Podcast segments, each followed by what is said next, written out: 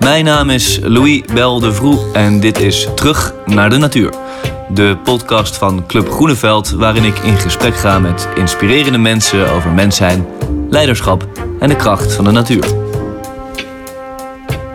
In deze aflevering een gesprek met professor-ingenieur Klaas van Egmond. Klaas was vanaf 1988 als directeur milieu verantwoordelijk voor het RIVM Milieuonderzoek. Van 2004 tot 2008 was hij directeur van het Milieu- en Natuurplanbureau, wat nu het Planbureau voor de Leefomgeving is, en adviseerde vanuit deze functie het kabinet op het gebied van milieu, natuur en duurzaamheidsvraagstukken. Hij was bijzonder hoogleraar milieukunde en in 2008 werd hij benoemd tot hoogleraar geowetenschappen aan de Universiteit van Utrecht. Sinds 2011 is hij nog als emeritus hoogleraar milieukunde en duurzaamheid aan de universiteit verbonden.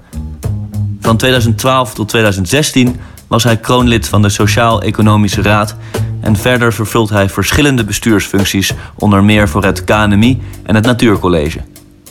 Eind 2011 heeft de Vereniging van Milieuprofessionals hem de Rachel Carson Oeuvreprijs toegekend. In 2015 ontving hij de Wubbo Okkels Brandarisprijs voor moed, volharding en verbeeldingskracht op zijn vakgebied.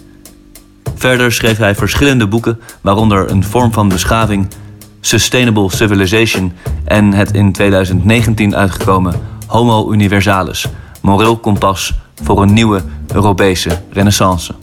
In ons gesprek gaan we voornamelijk dieper in op dit boek en hebben we het onder meer over de oorsprong van James Bond en wat ons dat vertelt over de huidige tijd.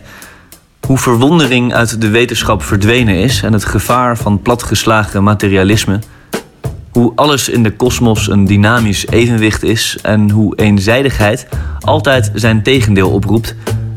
Over de geschiedenis als zwalkende zwerftocht door ons eigen mensbeeld, over de renaissance als moment van evenwicht en de opgave voor de mensheid om het maatschappelijke krachtenveld in balans te houden en dat de antwoorden op de uitdagingen van deze tijd te vinden zijn in de inzichten in onze maatschappelijke erfenis. En over de reis naar het midden die ieder mens, zonder uitzondering, zelf af heeft te leggen. Ja, knijgeel. Ze zullen jou wel vinden in het bos als we... Als we Als ze verdwalen. Nou, ik, ik zal je vertellen dat ik was laatst, eh, eh, omdat ik ja, even voor, voor deze podcast, eh, altijd gaan we ergens wandelen. Mhm. Maar het- ik, ik, ik ben niet altijd aan het wandelen met mensen die eh, een plek kiezen waar zij altijd wandelen. Dus regelmatig Oh, ja, ja, ja. eh, raken we zo halverwege het gesprek een beetje dus goed de weg kwijt. Ja, Maar dat zal hier misschien niet gebeuren. dat gebeurt hier niet, want ik ben hier, eh, ik loop hier veel. We lopen eigenlijk iedere zondagmiddag lopen wij eh, bij Kans Ritueel hier naartoe. Ja, Drinken we koffie ja, en dan terug. En dat is ook heel mooi. over die, dat landschap daar, die kant is ook heel mooi. Hè? Heel erg open. Een beetje Engels. ja. Grote open vlaktes met solitaire bomen. Heel mooi. Is dit, eh, woon je eigenlijk al lang in beeld? Is dit, eh, je zegt bijkans ritueel.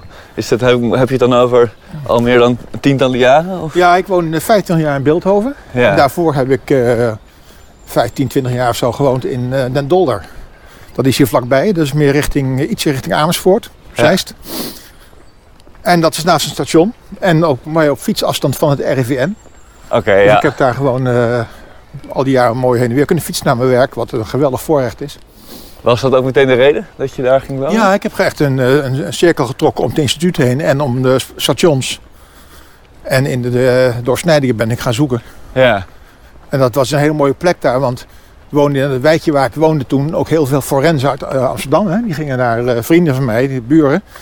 Die werkten bij ABN AMRO en die gingen gewoon 's morgens de trein in. En dan naar Utrecht, Amsterdam, klaar. ja, ja. Dus een, qua, qua Randstad zit je hier heel mooi. ja. En, en daarvoor, waar ben, je, waar ben je geboren en opgegroeid? Eh, Leiden. Oké, Mijn vader had een kwekerij aan de, aan de, aan de kant van Leiden. En eh, de, ik ben dus een eh 17e, 18e naar Wageningen gegaan, studeren. ja, En daarna bij dat uh, onderzoek terechtgekomen. ja. Maar het is de, de kant van Leiden, dus dat is niet... Je bent nooit echt een stadsmens geweest? Ja hoor, eigenlijk wel. Wij Wel. aan de- aan de rand van de stad. En die kwekerij lag buiten eigenlijk in die hele open vlakte waar nu de Leidse Universiteit zit. Oké, Holiday Inn, Ja. als je dat iets zegt, academisch ziekenhuis, de Ja. hoek. zeker. Dat was één prachtig eh, natuurgebied, precies als dit. En daar is gewoon die hele universiteit overheen gewalst. Ah, ja.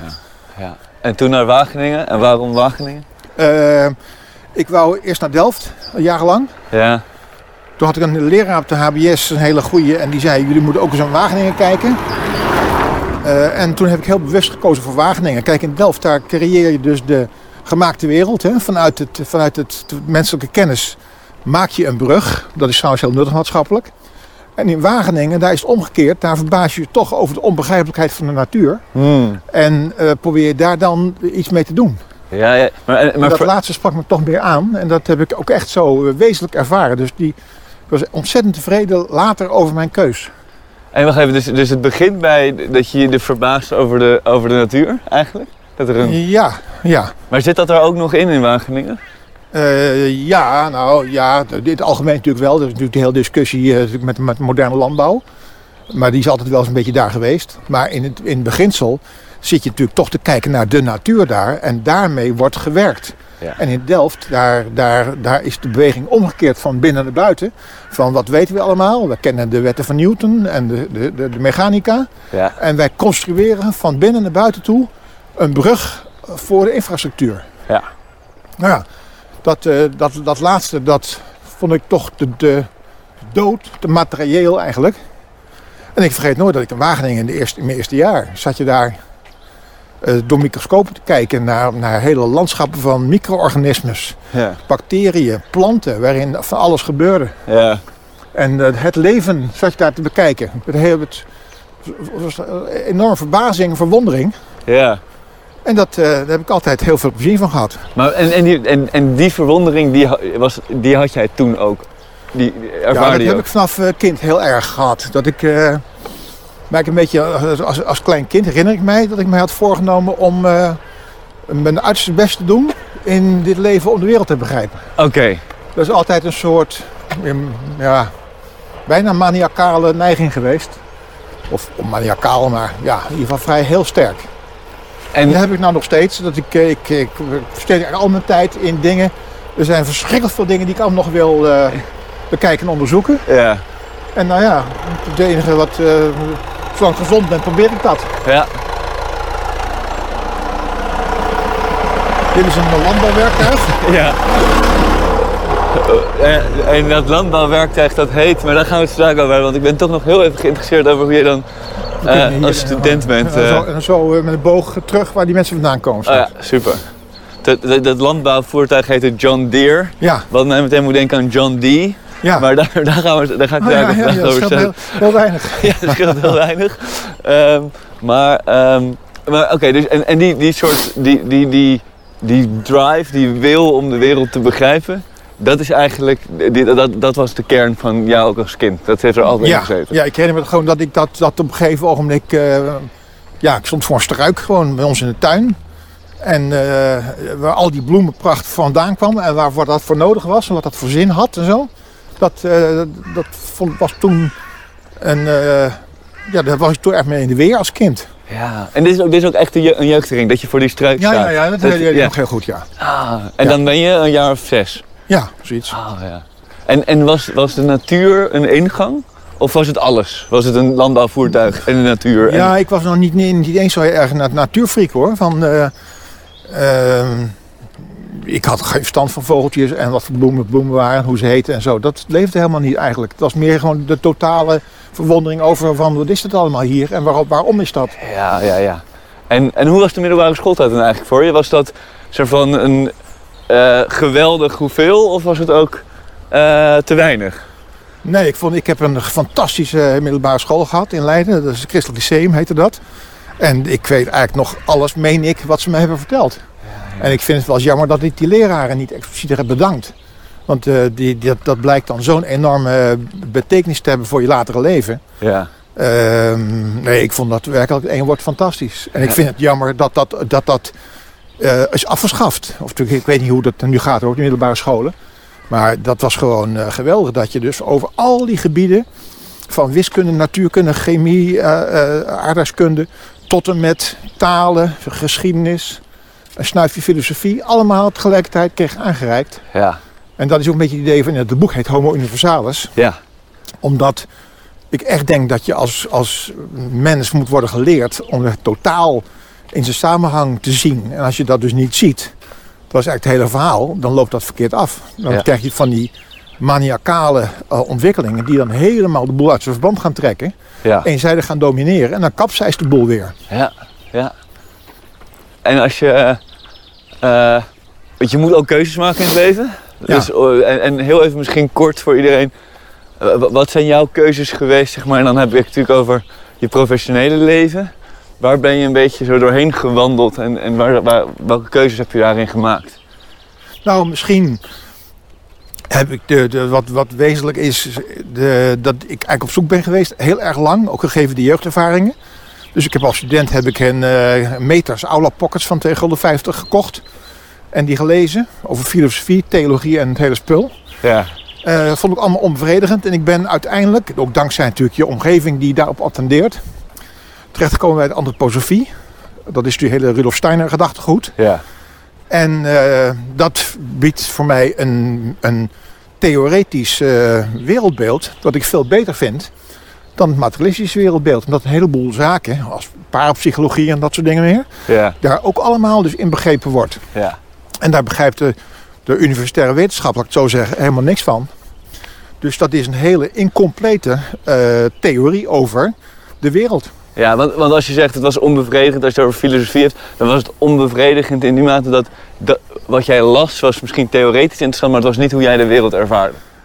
Nee, het was een deel van het grotere geheel. Ja. En dat deel is ook relevant natuurlijk. Daar moet je die bruggen mee bouwen in Delft en zo. Ja. Eh, zeker de helft van het verhaal. Maar de andere helft ontbrak.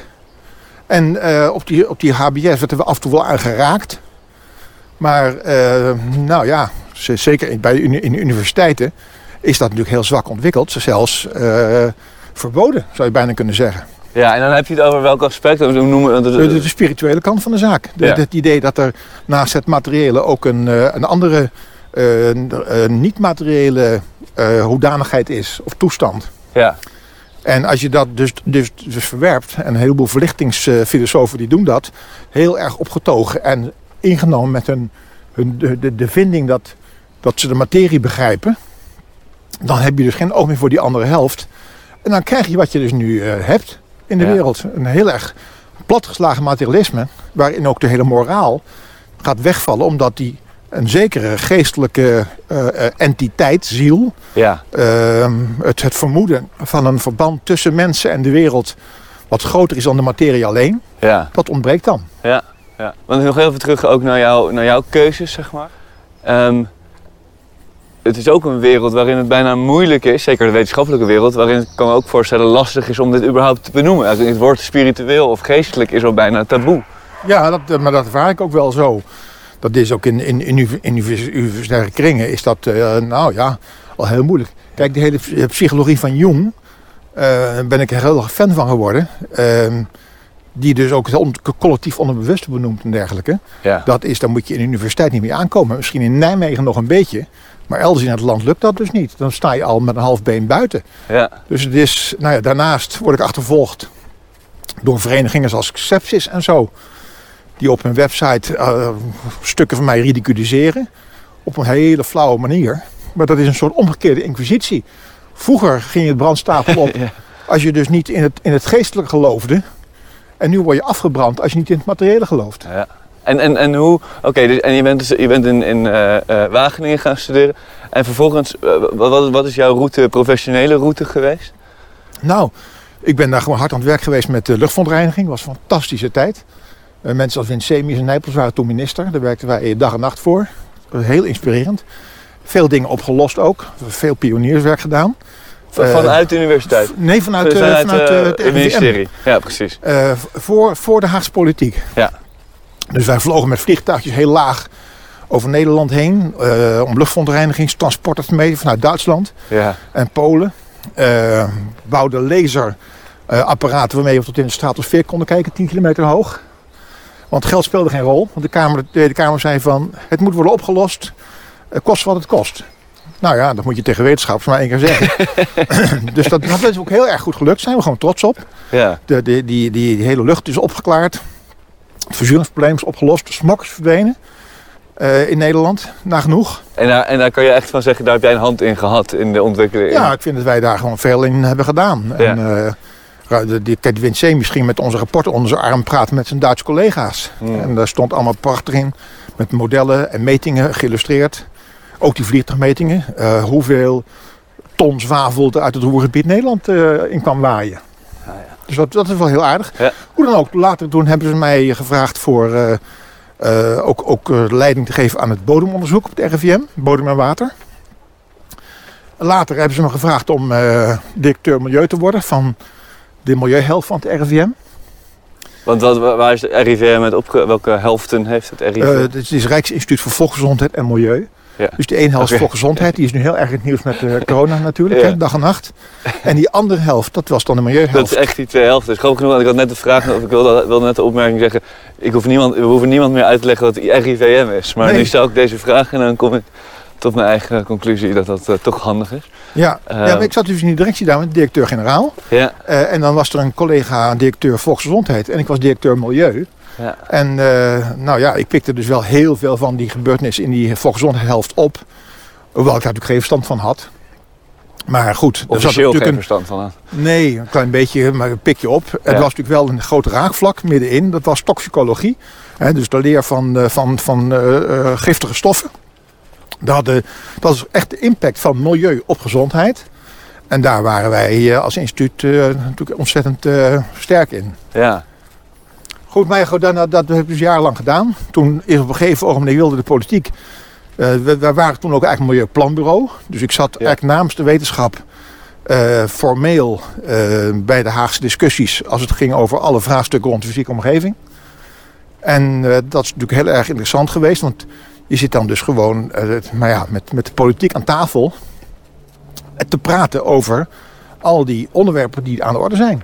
Wij moesten dan dus daar gigantische eh, studies van maken. Klimaat, mest, eh, ruimtelijke ordening. Dat is allemaal werk wat daar wordt geïnitieerd, ja. wat wij dan uitvoerden. En, en miste jij in die tijd niet... eh, hoe, hoe verzadigde jij je eigen nieuwsgierigheid? Want ik kan me voorstellen, dit, we gaan het zo ook over, dieper in op, op het boek Homo Universalis. waarin je zegt, ja, waarin je net ook al kort al zei, van alle kanten wil je eigenlijk belichten van het mens zijn. Dat zit heel diep in jou, denk ik ook.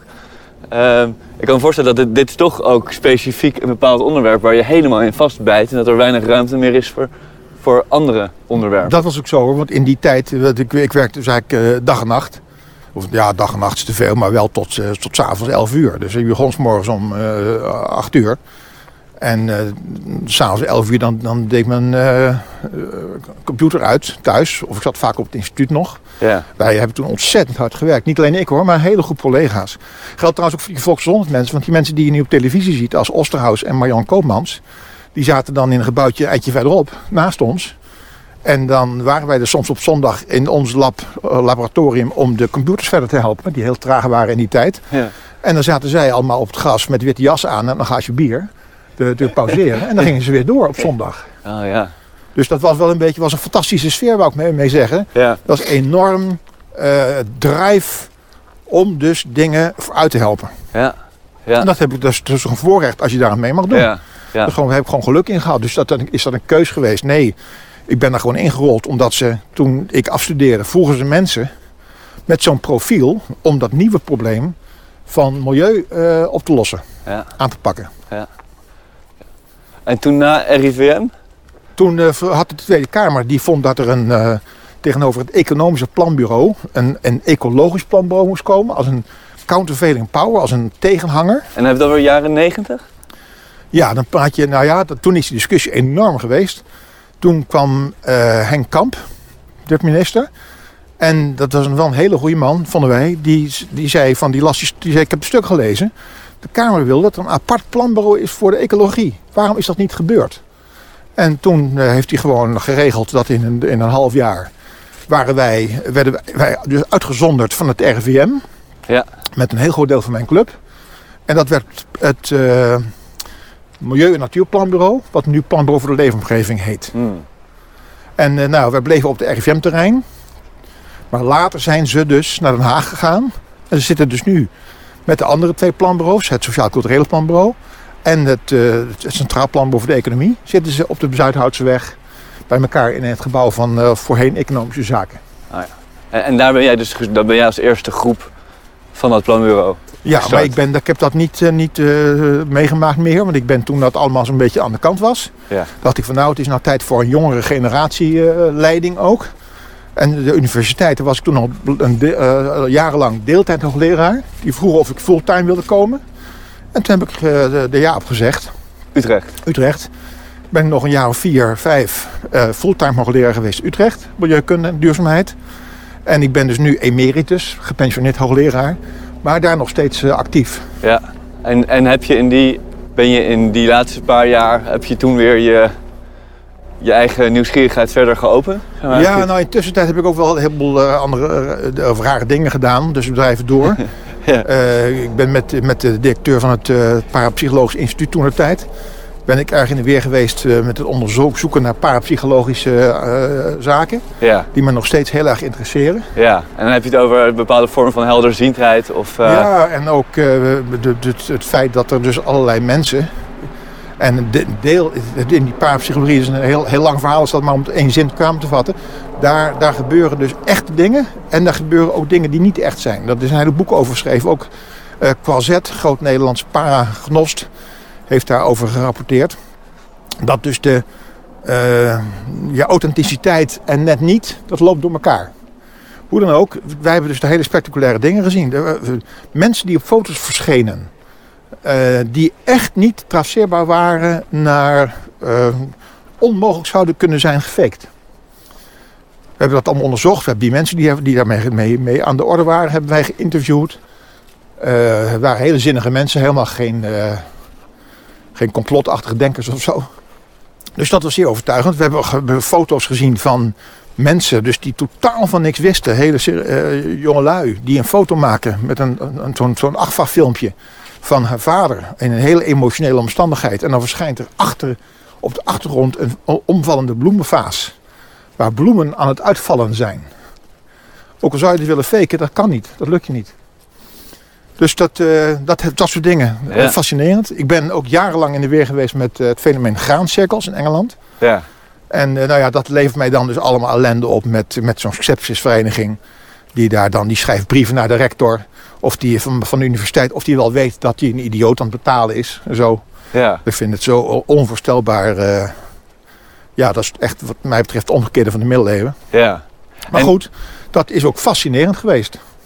Wat heb je, wat is daar, wat is, wil je daar iets over delen? Of, eh? Nou ja, ik heb daar dus eh, gepoogd om wetenschappelijk en plausibel te maken, een beetje geloofwaardig, niet bewijzend, dat is een groot woord, dat dat dus een echt fenomeen is.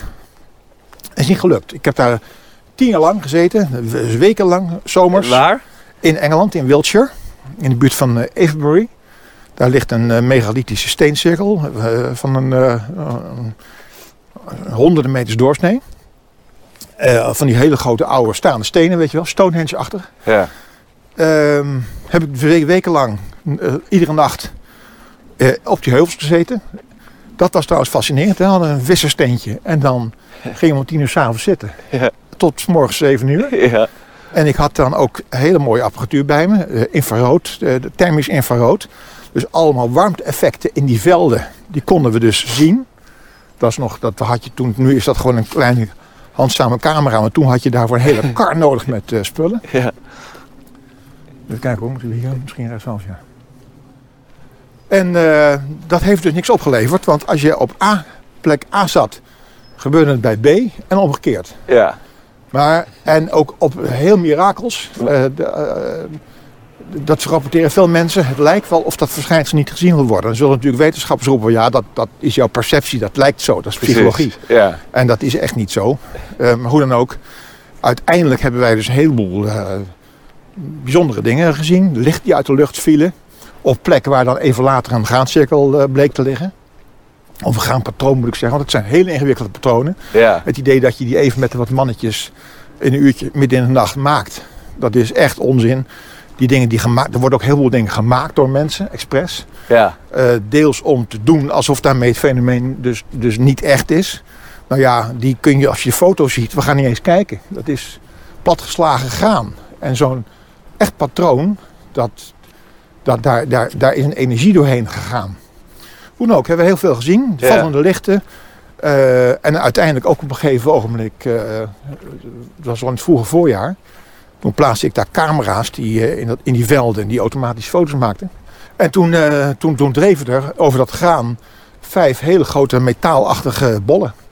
En die, nou ja, daar hebben we ook ik had, dat was de enige dag, door omstandigheden, dat ik geen camera bij me had. Mijn vrouw kon na heel lang zoeken haar cameraatje vinden in de, in, onder in de tas. Die vergeet ook in te zoomen. Uh, maar niet, desalniettemin kun je dus heel goed zien wat daar gebeurde. Dat waren vijf reusachtige, titaniumachtige bollen. Die dreven laag over dat graan heen. En die verdwenen uh, verderop in een, in, in een dal van een klein riviertje. Ja. Kwamen later weer uit terug. De een ging een boom in, de andere de grond in. Weg waren ze. Dus het is gewoon, ik wou daarmee zeggen dat je kunt allemaal wel dat wegrelativeren.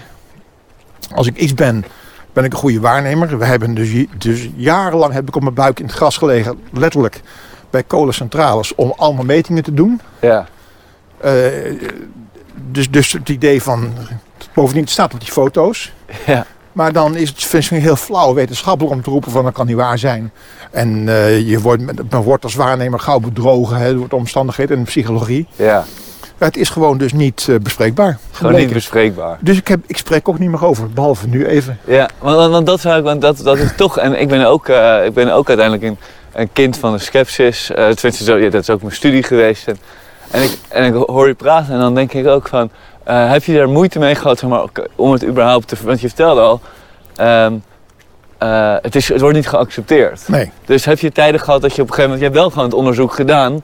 Toch ook met het risico dat, je, dat, er, dat de omgeving waarin je je werk deed... dat je niet serieus genomen zou worden. Ja, nee, ik had ook afspraken met, uh, met de decaan van de faculteit... toen ik ging, in Utrecht kwam van... Ik, ik, doe deze rare hobby... als dat verkeerd afloopt, laten we dan afspreken dat bel mij op. We bellen elkaar op en ik neem ter plekke gewoon ontslag. Want ik ga niet de universiteit daarmee belasten. Ja. Uh, aan de andere kant vind ik dat ook weer, uh, ja, het is natuurlijk bizar. Dat, dat je dus niet je mag verwonderen, blijkbaar, over dingen. Het is dus, de, de, de, de huidige, uh, ja. veel wetenschap heeft de houding. Wat ik niet begrijp, kan niet waar zijn. Dat zover ja. zijn we. En dat, dat hebben de mensen natuurlijk altijd gehad. Ook in 1816, of noem eens wat op. 1840, toen hadden we Fourier, die begon over klimaatverandering de, het, het, het, de arrogantie dat wij nu alles zouden weten in 2021. Ja. En dat er niets meer te ontdekken valt. Elektromagnetische velden, waar we de hele wereld nu aan vasthangt hè, met, ja. met de IT, uh, eh, ICT, dat is 150 jaar oud. Dus waar hebben we het over? Ja. Ja. Dus die, dat, nou ja, dat, dat is iets wat, iets wat mij dus heel ernstig gestoord. Ja. Maar ik, ik, uh, ik doe er verder, tenzij iemand er naar vraagt, zoals jij. Maar ja. anders praat ik er nooit meer over. Nee. Want dat helpt dus niet. Ik hield vroeger ook uh, praatjes wel voor allerlei organisaties. Ja. En dan vroeg ik de laatste de, de keer, jaar, vroeg ik dan van hoeveel vrouwen komen er? En als het meer dan de helft was, dan deed ik het. En als dat niet zo was, deed ik het niet. Omdat die mannen, die zitten daar helemaal zo van een beetje haantje te spelen. Van ja, maar dat weten wij wel, dat kan niet waar zijn, want wij zijn zo knap. Ja, en vrouwen ja, ja. hebben een houding die veel ontvankelijker is. Veel, veel meer die verwondering toelaat. Ja. En ik had gewoon de ervaring, als, het helft, als er meer dan de helft vrouwen, dan worden dus dat soort, dat soort gedrag van die, die mannen, dat wordt dan dus gewoon uiteindelijk door die vrouw ter plekke gecorrigeerd. Niet door mij. Ja, ja. het is wonderlijk, want ik zit dus inderdaad, nu je dit vertelt, hè, dat, hoe erg dit ook ingebakken zit in, in de manier waarop ik erover nadenk. Want dan zit ik nu na te denken voor een bepaald, als iemand dan hier, hier naar luistert, dan denk ik dus voor een, een bepaald aantal mensen nu, ben je soort van nu waarschijnlijk afgeschreven voor alles wat je nu naar gaat zeggen. Begrijp je wat ik bedoel? Ja. Dat, dat zit zo ja. diep. En die omdraaiing, da, da, daar inderdaad waarin de wetenschap dus zegt... alles wat niet bewezen is, hè, of wat niet... Nog niet bewezen kan worden. Ja, kan, kan niet waar zijn. Ja. En dat is eigenlijk een omdraaiing van eigenlijk de, het, het, het verwonderende, ook ja. het ideaal. En laten we misschien die stap maken ook naar de renaissance. Ja, precies. Want je kunt, je kunt dus dit gedeelte dus daarom eruit knippen. uh, en je kunt ook zeggen van nou, ze, ze bekijken het maar. Nee, en we hebben niet meer behoefte aan, als, als mensen dat dan niet meer, niet, niet meer meer willen meemaken. Ik vind dat dus, wat ik nog even gezegd ja. een extreem onwetenschappelijke houding. Die mensen doen alsof ze wetenschappers zijn en dat zijn ze dus niet. Want ze laten dus iedere iedere waarneming die niet past binnen de oude theorie. Dat had je destijds met Einstein ook. Die kwam, en ik weet niet of ik daarmee wil vergelijken, trouwens, slechte vergelijking. maar uh, de, er komen mensen met nieuwe waarnemingen. Ja. Uh, en dan roep je dus, dat kan niet waar zijn. Want ja. het past niet in mijn theorie. Ja. dan eh, ja, Einstein, om daar dan op door te gaan, Ja, die zei van nou, dat is jammer voor de theorie. En zo is het ook. Dan moet de theorie worden herzien. Dat is wetenschap. Ja, dat is de basis van, Ja. van wetenschap. Maar en, en, het, en, het, en waar, waar het aan raakt is dat, en, en misschien dat, dat ga ik je dan nu vragen om even eh, de hele eh, geschiedenis van Europa proberen te schetsen. Zoals je dat prachtig doet, maar eh, vanuit het idee dat wat er hier dus gebeurt is, er wordt één aspect van de manier waarop we de realiteit beleven, wordt gemaakt tot God of gemaakt tot het ultieme. Ja. En dat wordt dan extreem gemaakt en dan wordt het een karikatuur van zichzelf, waardoor dus soort dan de norm of de buitenkant daarvan wordt gezien als, als de kern. Ja. Terwijl eigenlijk waar het vandaan komt, wordt losgelaten. Ja. Ja, dat, is, Ehm. dat is wat mij betreft inderdaad, hier werd het heel mooi samengevat. Het, eh, het, eh, het, het hele verhaal zoals ik het nu op dit ogenblik zie. En, en dat verhaal wordt wel gesteund dus door de, door, door, door de filosofie van Europa van de afgelopen paar duizend jaar. Ja. Daar ging het over bij Plato, Aristoteles, eh, bij, eh, nou ja, tot, tot de huidige filosofen aan toe. Eh, renaissance inderdaad ook. Eh, punt twee, dus die hele cultuur. Ook kunstenaars hebben dat allemaal verbeeld. We zien het ook in, eh, in sociale enquêtes. Allemaal hetzelfde verhaal wat daar dus in, eh, in, in terugkomt. Ja. En je kunt inderdaad ook de geschiedenis van Europa... kan je op die manier, Ja, nou, naar mijn smaak... voor jezelf heel begrijpelijk maken. Ja, en ook want- wat er nu op dit ogenblik gebeurt in de politiek... is daar heel goed in te plaatsen. Ja, want, want laten we daar toch even de tijd voor nemen. Want het is echt een, voor mij een wo- wonderlijk, eh, wonderlijk boek. En een eh, hele boeiende manier om te kijken naar, naar ja, wat is het, maatschappelijke ontwikkeling waar we in zitten. Vanuit eigenlijk het mensbeeld van Europa. Als, vanuit het begin. eh, Je gaat zelfs terug naar de, de, Egyptische, de Egyptenaren. eh, ehm, maar vooral eh, Aristoteles en Plato. En vervolgens hoe dat zich eigenlijk vanaf die tijd tot nu een bepaald Europees mensbeeld heeft ontwikkeld. Ehm, en hoe daarin eigenlijk ook de maatschappelijke ontwikkelingen te plotten zijn. En dat daar eventueel zelfs een soort ook een vooruitziende blik op geplaatst kan worden. Ja, Ehm, dus ja, wat mij betreft eh, geef ik je toch even gewoon het, de tijd nu om, Ja. om, om die schets gewoon even eh, eh, gewoon ruim te maken. Want het heeft mij in elk geval heel, heel veel inzichten gegeven. Kijk, de enige, de enige vraag die er eigenlijk is, hè, dat vind je trouwens ook terug in discussie over, eh, over de ethiek altijd. Van eh, we moeten worden wie we zijn. En als we weten wie we zijn, dan weten we wat we moeten worden. En dan is er ook een, een, een, een leidmotief om het goede te benoemen. Ja. En dat even als een opmerking vooraf. Het gaat er dus allemaal om van wie denken wij dat we zijn. En eh, het idee, dat is ook voortgekomen trouwens ook uit die enquêtes die wij bij het RIVM hebben gedaan destijds rond duurzaamheidsverkenningen en zo. Wat voor waarden houden mensen erop na? En toen bleek ons dat, dat het waardepatroon van de Nederlanders die je op straat interviewt, dat leidt tot een beeld wat gewoon de filosofie van de afgelopen paar duizend jaar weergeeft. Alles gaat tussen, tussen ik en de anderen, tussen het eigene en het andere. Ja, En aan de andere kant, tweede belangrijke dimensie die uit, gewoon uit die, uit die, uit die, uit die data-analyse kwam. Dat is het materiële, fysieke, mijn eigen lijf, tegenover het geestelijke. Nou, daar ben je natuurlijk alweer met dat geestelijke probleem. Van, eh, wordt, dat, wordt dat dan, die, die dimensie, die verticale as, wordt dat erkend? Dus je hebt een horizontale as die loopt van mijn, mijn, mijn, mijn ik, mijn lagere ik, mijn, mijn eigen afgescheiden individu. eh, individu naar de, de anderen, het andere. Ja. Daar gaat dus ontzettend veel filosofie en theologie gaat daarover. Kilometers boek over dat thema. ja. En de andere kilometers boekenhelft die gaat over die verticale relatie. eh, tussen het fysieke en het geestelijke. Je zou kunnen zeggen tussen hemel en aarde. En nou is dus de clue dat wij worden geacht, en dat is ook dus de, de, de strekking van een heleboel eh, religies, maar ook van ja, kunstenaars. De, wij moeten in dat krachtenveld moeten wij ons staande zien te houden. Dat is een krachtenveld. En als we niet uitkijken, dan worden we naar de ene of de andere kant getrokken. ja. En dat komt, en dat zei Jung, de grote psycholoog. Wij als mensen zijn zo onzeker over onszelf. dat we ons vastklampen aan alles wat houvast geeft. Dus eh, ik, in onze tijd klampen mensen zich vast aan dat eigen ego, wat verschrikkelijk belangrijk wordt. Alles is ik, ik, ik, hè? ik pets, ik Mac, ik phone. Eh, en het materiële. Eh, dat is nu de, de obsessie. En wat had in het leven onze eerdere discussie over, dat die hele geestelijke kant, daar kun je zelfs, daar mag je niet eens meer over praten. Dus dat is gewoon weg. We hadden dus in de middeleeuwen hadden we die geestelijke kant zwaarwegend. ja. En de collectieve kant, die ook het universele oproept. Namelijk eh, iets wat overal en altijd bij iedereen van alle generaties geldig is. Dan krijg je dus de universele kerk. Ja. Universeel is een ander woord voor katholiek. Als je katholieke kerk zegt, moet je goed luisteren. Er is één waarheid en die hebben wij. En als je hem niet hebt, zeiden ze na verloop van tijd, heb je een probleem. Dan ga je de brandstapel op. Inquisitie. ja. Dus het Eh. individu heeft daar geen rol eigenlijk als je niet aansluit bij de collectieve Ja. geestelijke autoriteit. Is geen andere keus. Dus dat is helemaal dat systeem. Dus daar wordt dus een deel van ons mensen zijn, wat er ook bij hoort. Dat geestelijke, collectieve, algemeen georiënteerde eh, deel. Dat gaat helemaal zijn eigen leven leiden. Ja. En eh, dat gaat dan de hele geschiedenis zo door. Lijf later, we dalen dan af. En dat heet de secularisatie, de verwereldelijking. Dan, dan wordt dat geestelijke minder belangrijk. Dan krijgen we eerst de renaissance natuurlijk nog. Waarover zo meteen meer. Dat is een Ja. moment van, van evenwicht in dat hele gebeuren. Dat is niet vol te houden. Uiteindelijk gaan we door waar we gebleven waren. We krijgen de kart, we krijgen de afdaling naar het, naar het, naar het eh, materiële. Ja, En de- de ene waarheid van de kerk wordt vervangen door de ene waarheid van de wetenschap. ja, Maar dan helemaal materialistisch. Over gehad inmiddels nu al. ja, Nou, dat is die verlichting. En dan krijg je dus al die techniek die we nu hebben. Ja. Dat komt eruit voort. ja. En dan zitten Wat we dus... ook geweldig is. Zo, Ja, wat, maar- wat een enorme kracht ook heeft. Al die delen van ons bestaan, die worden overbelicht worden, hebben aan de andere kant ook gelijk een enorme meerwaarde. Ja. Want er is natuurlijk een materiële kwaliteit. En het is fantastisch dat wij corona kunnen bestrijden met vaccins.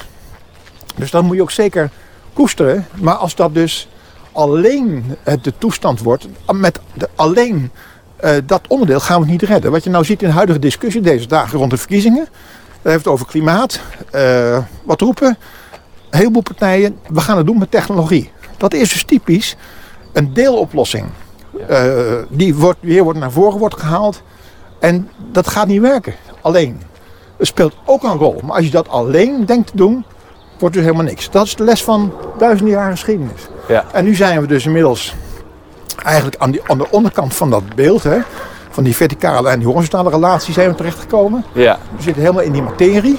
Van het, van het collectieve universele zijn we zeg maar rond 1989, val van de Berlijnse muur. Of de studentenopstanden van 1968 zijn wij terechtgekomen weer aan die rechterkant van het plaatje. Waar het individuele de, de, de, de boventoon voert. ja, want als je kijkt, de 20e eeuw heeft echt abs- absurde perverteringen van het collectief gehad. Ja. Zowel in communisme Als in als nazisme. nazisme. Allemaal heel erg universeel. Hè? Ein Reich, ein Volk, ein Führer. Ja, Eh, en daar zijn we dus nu vanaf. Nu gaat dat, dat, dat, dat individuele, dat gaat enorm opspelen. Dat lijkt trouwens wel een natuurverschijnsel, want dat is overal manifesteert zich dat in. ja, En dan krijg je dus daar de, de, de dominantie van het individuele en het materiële. En dan krijgen we dus ook de hele financiële wereld die, eh, die gewoon dus eigenlijk van, van, van middel tot doel geworden is. ja, En greed is good is dan het thema. ja. En je krijgt wat je dus nu, eh, nu hebt. Dat gaat net als in al die andere eh, geschiedenissen voor ons. Die overdrijving van een deel van het geheel. Dat gaat ons noodlottig worden. ja. Ik ben er helaas van overtuigd dat als we dat dus niet stoppen. Ook zo'n financieel bestel nu. Dan wordt dat gewoon het punt waarvan de schoolkinderen over 100, 200 jaar leren. Dat ons het noodlottig is geworden. En ehm, wa- wat is het aspect van het financiële bestel? Want dat is ook duidelijk, denk ik, dat dat tot God is- of tot pervertering is gemaakt. Ja. Is dat, waar, waar komt dat vandaan? Nou ja, dat, dat is dus die overwaardering van het individuele, ik Hmm. en het materiële. En als dat dus heel sterk wordt, dan, dan ben ik de materie, of ik ben mijn geld. Dus die identificatie gaat heel vaak, of vaak ook in die geschiedenis van Jong, om het zoeken van een identiteit. Hè. Eh, ik, ik weet niet wie ik ben, maar misschien ben ik mijn auto. Als je de, auto, Hmm. de, de reclames kijkt op televisie, eh, of in de social media, al dat soort dingen, dan ben je je iPhone eh, als jongere en als oudere ben jij je auto. Ja. Dus die, die vereenzelviging daarmee in, in wanhoop van ik weet niet wie ik ben, nou, ik ben in ieder geval mijn auto. Ja. En die kan je dat wordt on- ontkennen. Ja. Kijk naar die reclames. Ja. Dat is de boodschap daar. Ja, Iedere avond, iedere reclame. ja, dus, Dus- eigenlijk is het, het hetgene wat in die periode van de tijd het antwoord geeft op de vraag wie ben ik, Juist. daaraan kan je eigenlijk precies zien waar het, waar het misgaat. Exact, dat is heel mooi gezegd. Ja, fantastisch. Nee, zo is dat. En eh, nou ja, daar zitten we dus nu met dat financiële bestel. Eh, Je merkt op hè, dat ook dat die, dat die bankgebouwen, Wall Street en zo, en trouwens hier ook de beurs in Amsterdam voor de mooie beurs van Berlage, dat waren dus Griekse tempels. Eh, de, de, de, de, dit is een nieuwe religie.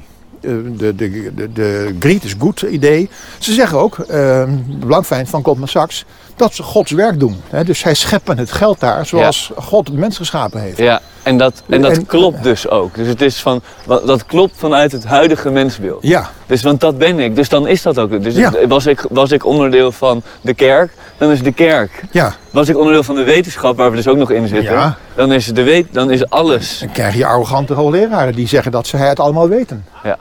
Ja, dan zijn dat de priesters. Dat zijn de priesters. Iedere keer precies zijn er dus hoge priesters die, dat, die dat religieuze appel doen. En daar zit dan ook dus nog, nog doorheen. Hè? Dat speelt nu ook weer met die QAnon en zo. Ja, Altijd weer eh, die echo van die spirituele kant. Die komt wel degelijk terug. De wetenschap die, die, die zegt dat ze dat niet willen. Maar dat lukt helemaal niet. Want in die deeltjesfysica eh, en, en, en de, eh, op, op, op zeer kleine schaal.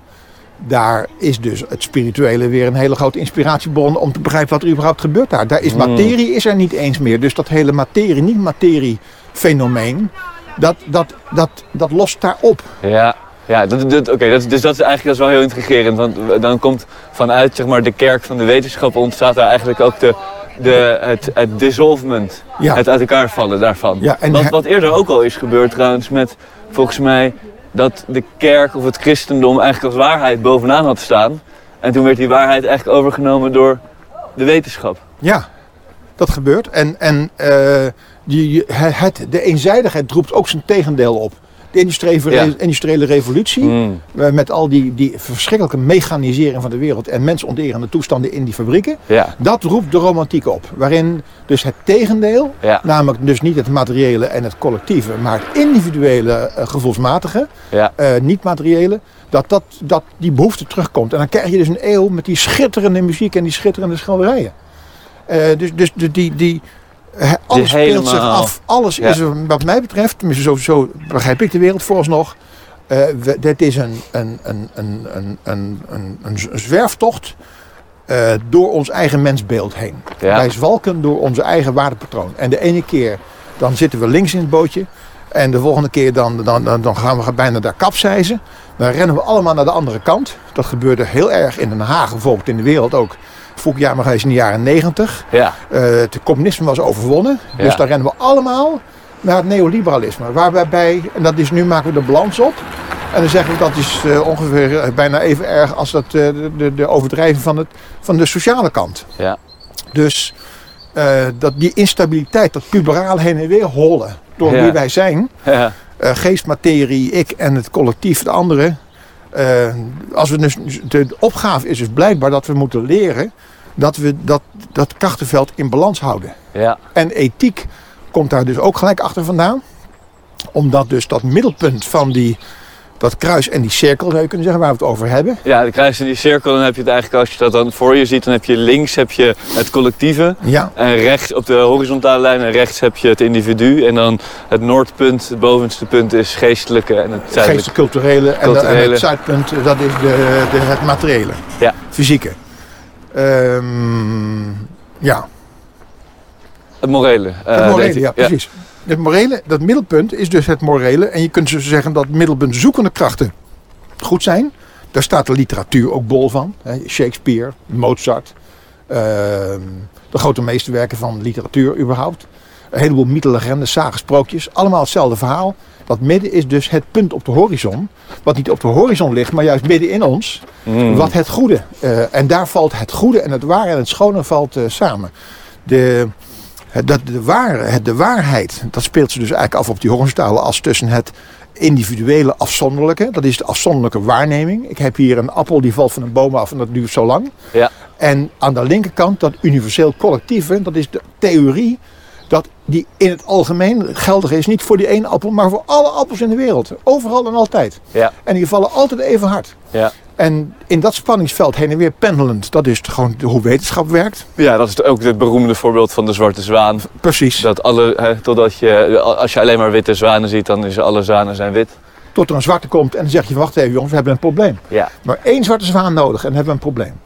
Eén graancirkel eh, fenomeen die overtuigend niet door mensen gemaakt is en we hebben een probleem. Ja. Maar dat is En de, posi- en, de, en, de, en de gezonde wetenschap zegt dan niet we hebben een probleem, maar we hebben een ontdekking. Ja, dat noemen we dan een uitdaging. Ja. Een ontdekking, ja. En, en dat is dan fantastisch. En ik, ik denk dat wetenschap ook voor een belangrijk deel nog steeds zo werkt. Maar goed, dan niet voor die geestelijke component, dat ligt wat moeilijker.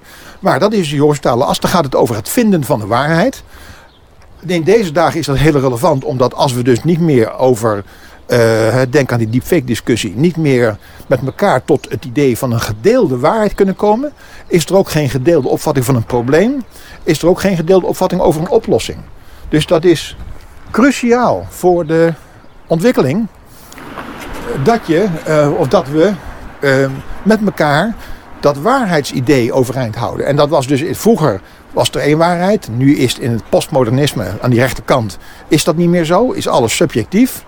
Uh, maar goed, er zijn discussies natuurlijk geweest over intersubjectiviteit in de filosofie. Ja. Dat gaat over het dus een vinden van een waarheid die recht doet aan en uh, die universele kant, de waarheid die we heel moeilijk kunnen kennen als Ja. mensen. En mijn subjectieve waarheid die vanuit één kant naar de wereld kijkt. Ja, dus we hebben eigenlijk zitten we op, op dat punt nu dat we een nieuw waarheidsbegrip moeten ontwikkelen. Ja, maar dat blijft uiteindelijk toch heen en weer pendelen tussen dat afzonderlijke ik en het collectieve universele totaal.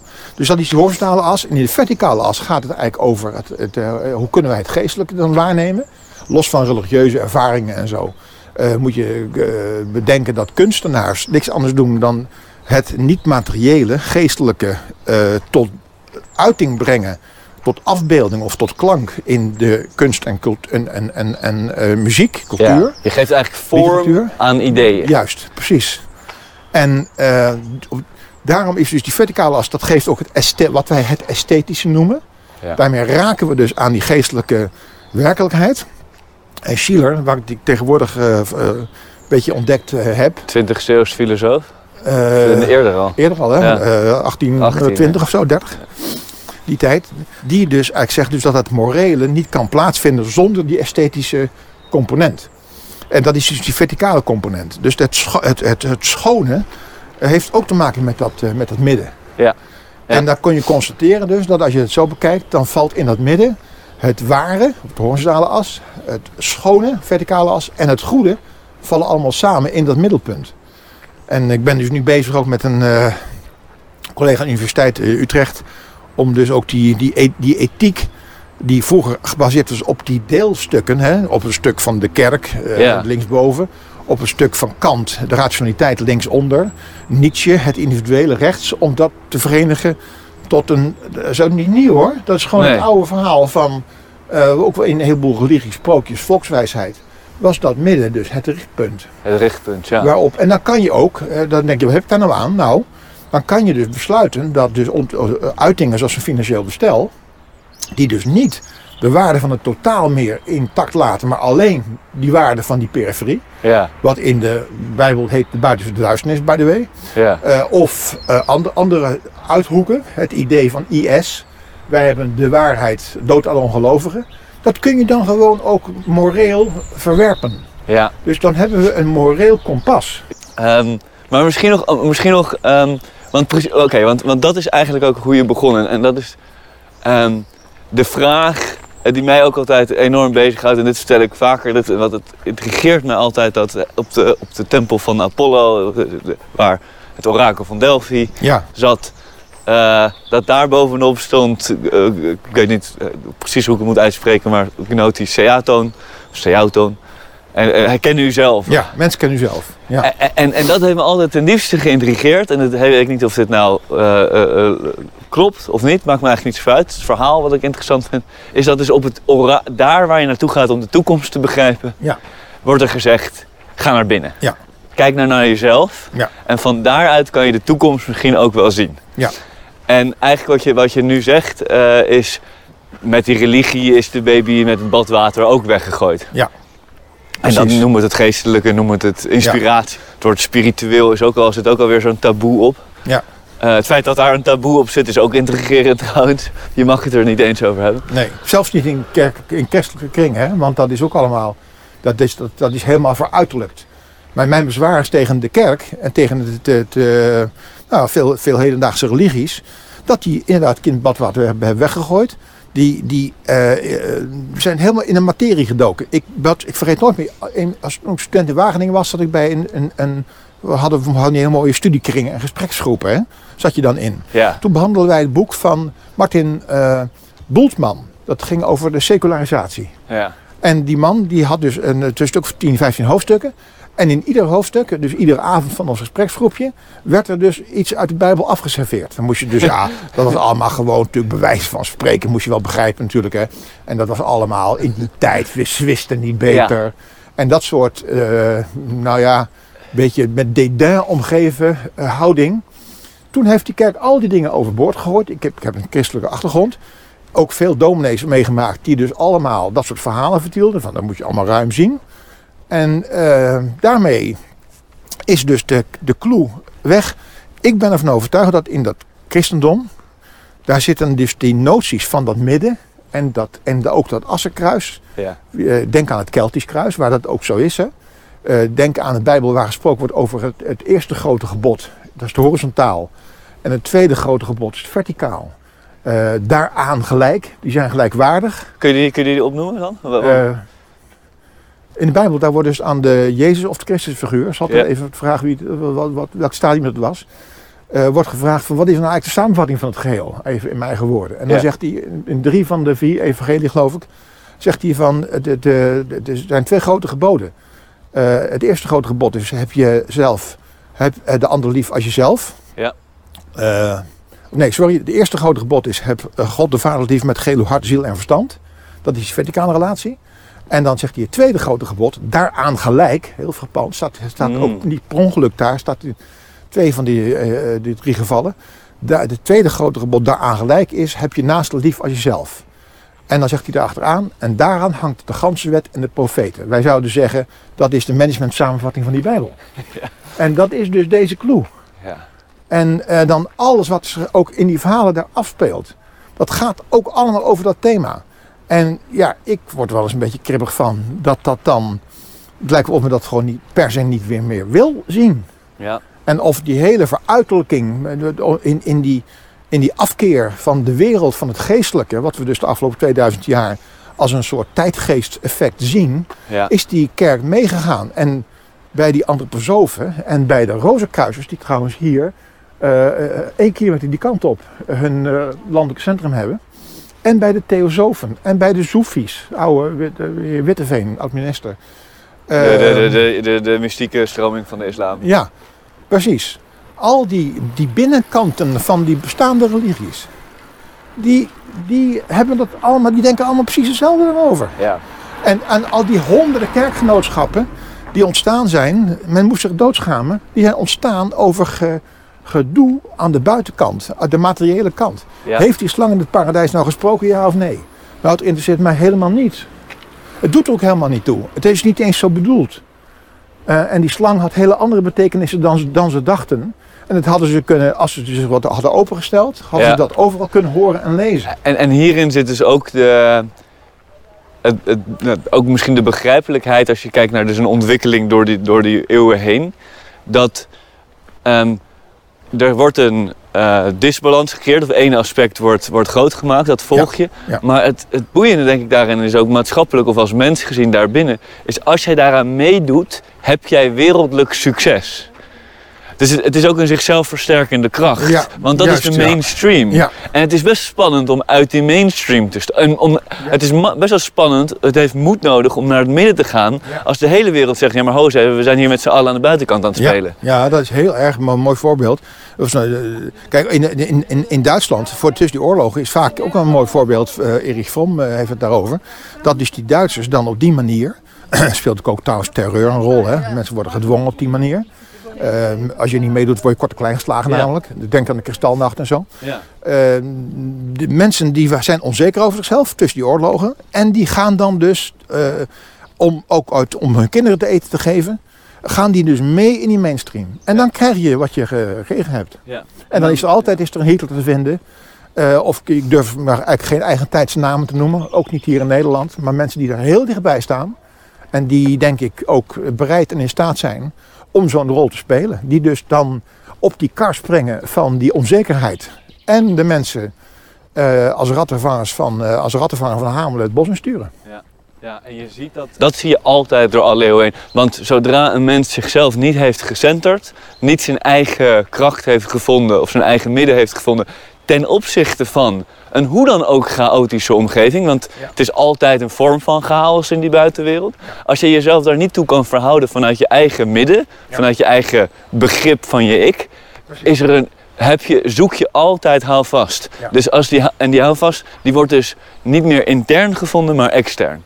En, en zodra meer mensen daaraan gaan, dan krijg je eigenlijk een beweging op gang die, die zichzelf, ja, waarin je jezelf dus jezelf kan verliezen. Exact. En nog even de koppeling, eh, om nog even erger te maken met, met, met, ook met de kerkelijke denktrand. Ehm, als Willem Kloos dan zegt in bij, die, bij die schitterende tachtigers...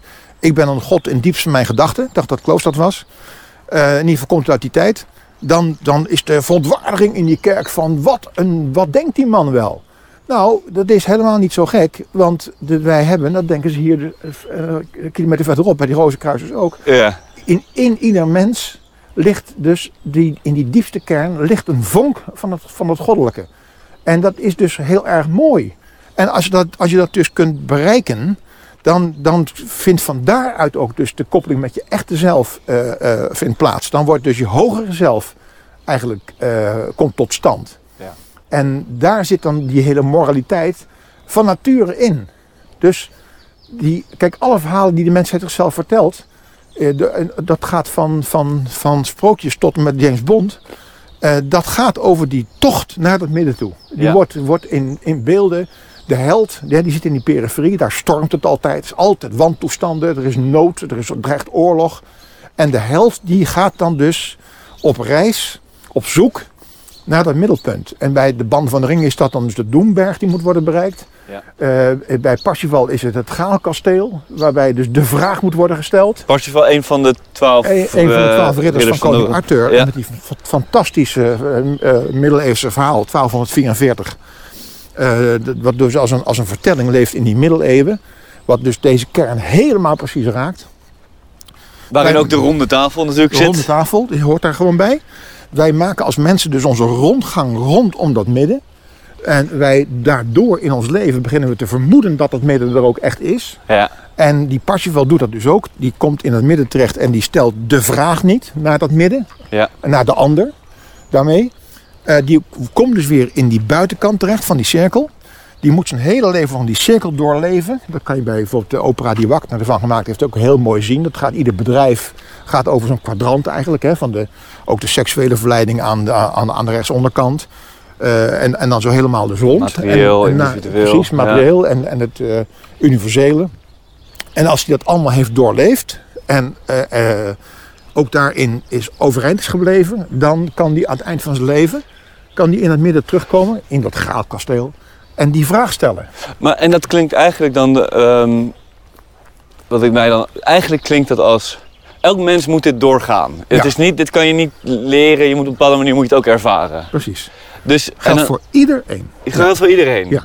Dus dan zou je ook de koppeling kunnen maken als je dan kijkt hiernaar, dat je het over, stel dat je het over educatie hebt, dan zou eigenlijk educatie veel meer hierover moeten gaan dan over, want ik, als je nu naar educatie kijkt, dan is het eigenlijk de ontwikkeling van de linker hersenhelft. Ja. Dat is ongeveer, en dat is ook logisch, want we zitten in een tijd waarin de linker hersenhelft tot God is verheven. Ja. Ehm, maar dan zou dat dan ook een, een nou ja, als je naar de, de, de, de, de beelddoenkant eigenlijk van de mens. Ja. Dat je zegt, eigenlijk is, is, is de eerste 25 jaar, stel dat je een samenleving hebt, dan zou je misschien wel willen dat je zegt, de eerste 25 jaar van jouw leven gaan we jou op reis sturen, Ja. bij wijze van spreken, Ja. de reis van Parsifal laten afleggen. Ja. En kijk, vrije scholen, die doen dat natuurlijk op een hele mooie manier. Hè? Maar ja, die, die, die, die- je moet natuurlijk. eh, de, de bedreiging zit een beetje in voor veel ouders. Dat die kinderen moeten mee in een red race. Ja. Dus jij kunt kiezen tussen deze opvatting over het mens zijn. en die kinderen die opleiding geven. Ja. Eh, of je kunt zeggen, nou ja, laat maar even zitten. We bereiden ze voor op de red race in de richting van bankdirecteur. Ja. Eh, nou ja, noem, noem maar een heleboel dingen op die in onze samenleving relevant zijn. En, en dat is eigenlijk, en dat is een, bijna een, dat is een kip-ei verhaal. Want daar hadden we het net ook over van ja, die mainstream, ja, dat lijkt alsof, me- alsof je daar gelukkig wordt. Of in elk geval de, minste schuring hebt als je mee kan met wat de meeste mensen vinden. En als educatie ten dienste staat van de mainstream, is er dus nooit ontwikkeling. Nee. En je weet één ding zeker. En, en, en de- wat, wat, de- wat, wat we nu bespreken, dat geldt voor de maatschappij als geheel, maar ook voor ons als persoon dus. Hè? Ja. Eh, je bent in beide gevallen op weg naar de catastrofe. Dat is dus de les van een paar duizend jaar geschiedenis. En catastrofe is dus een middelpunt vliedende kracht. Ja, eh, waarbij, de, waarbij je dus uit het oog verliest welke, welke menselijke waarden eigenlijk moeten worden ontdekt. Dat midden is helemaal uit zicht geraakt. De obsessie met waarden in die periferie, die is eh, 100% geworden. Eh, wat je nu in de, in de financiële wereld ziet. Ik vind echt dat ze daar helemaal, wat er op beurzen gebeurt, eh, verschrikkelijk. In het licht van een coronatoestanden. Een, een echte economie die in grote nood verkeert. En daar gaat men gewoon met, eh, door met speculeren. Er wordt geld gedrukt bij de, bij de duizenden euro's. En dat gaat naar een paar mensen toe. Dat is helemaal geperverteerd. Dus daar, daar gaat het dan mee fout. Dus die, er is geen oog meer voor het totaal aan menselijke waarden. De menselijke waardigheid, dat is die set van waarden. Die dus in het krachtenveld van die twee assen Ja, eh, eh, in evenwicht wordt gehouden. ja, Alles, alles in de kosmos, dat is ook zo frappant, is, is een dynamisch evenwicht. Alles wat we hier in de natuur zien, dat zijn evenwichten. Eh, tot, ook in de chemie, in de, in de fysica. Maar ook in het geestelijke. En als die, ook, als die dus verloren gaan, dan krijg je dat een sloot één grote stinkende zooi wordt. in de natuur. Maar als die evenwichten in ons hoofd of in, ons, on- in het geestelijke verloren gaan, dan krijg je ook een stinkende zooi, Ja. eh, maatschappelijk. ja. ja. En, en, en dynamisch evenwicht, ik denk dat dat, voor mij, dat raakt ik voor mij heel erg aan, eh, omdat ik daar zelf in geïnteresseerd ben, maar heel erg in yin en yang. En het, Ja. het Taoïsme eigenlijk. Maar waarin, dat zit natuurlijk ook precies, dat is eigenlijk ook allemaal, eh, of allemaal hetzelfde, maar dat Ja. zit hier ook heel dicht eh, tegenaan. Ja, en ik vind dynamisch evenwicht vind ik zo'n mooi beeld. Want dat, dat is dus nooit in evenwicht, het is een dynamisch evenwicht. Ja, dus het is een balans die, hij beweegt altijd. Altijd. Er zit altijd een Ja. beweging in. Alleen zodra die helemaal doorschiet naar een yin-yang taal, zodat het helemaal yin wordt, of helemaal wit, of helemaal yang, of helemaal zwart, Ja. eh, dan, dan, ja, dan is het uit evenwicht en dat is, dat is chaos. Ja. En dan komt er altijd uiteindelijk wel, dat vind ik mooi van dat teken, dat altijd het wit in het zwart zit en het zwart in het wit. Ja, De, de, de, de slang in het paradijs. precies. Zelfs in het paradijselijke zal er altijd een stem zijn die zegt, Ja, het is tijd. Dat is misschien wel heel diep menselijk. ja van het Dat- tegendeel. Ja, we kunnen niet omgaan met het, het, ultieme geluk. Daar zullen we ook eh, mee om moeten gaan. En dat is natuurlijk eh, heel eh, fascinerend, dat dus al die, ehm, die, die filosofische wijsheid, zou ik zeggen, in alle delen van de wereld. Inderdaad, vanuit van het oost van Azië tot, tot Amerikaanse Indianen, Ja. de Europese eh, eh, cultuur, Afrika. eh, he- heeft iemand, Doreen van Noren, heeft dat op heeft daarop gepromoveerd. Hoe die waardepatronen in al die continenten uiteindelijk allemaal heel erg met elkaar overeenkomen. En misschien, wat, wat nu in me opkomt, wat ik daaraan... Die zijn allemaal heel diep verbonden met de natuur, bedenk ik me nu. Want als je kijkt naar, ehm, naar waar- zo'n dynamisch evenwicht. heel veel wordt eruit gehaald. Kijkend naar de natuur kan je oerprincipes herkennen zoals het gaat. En Ja. eh, dat geldt ook bij onhuis, zoals je net ook al uitlegde. Dat gaat niet alleen wat je buiten ziet, is ook van binnen. Ja. En als je die oerprincipes gaat doorgronden en gaat zien, dan ga je die ook in jezelf herkennen. En de, de, de twee termen die de laatste tijd veel is diversiteit en verbondenheid. Ja, Als een ecosysteem die twee go- eh, dat goed heeft, Ja.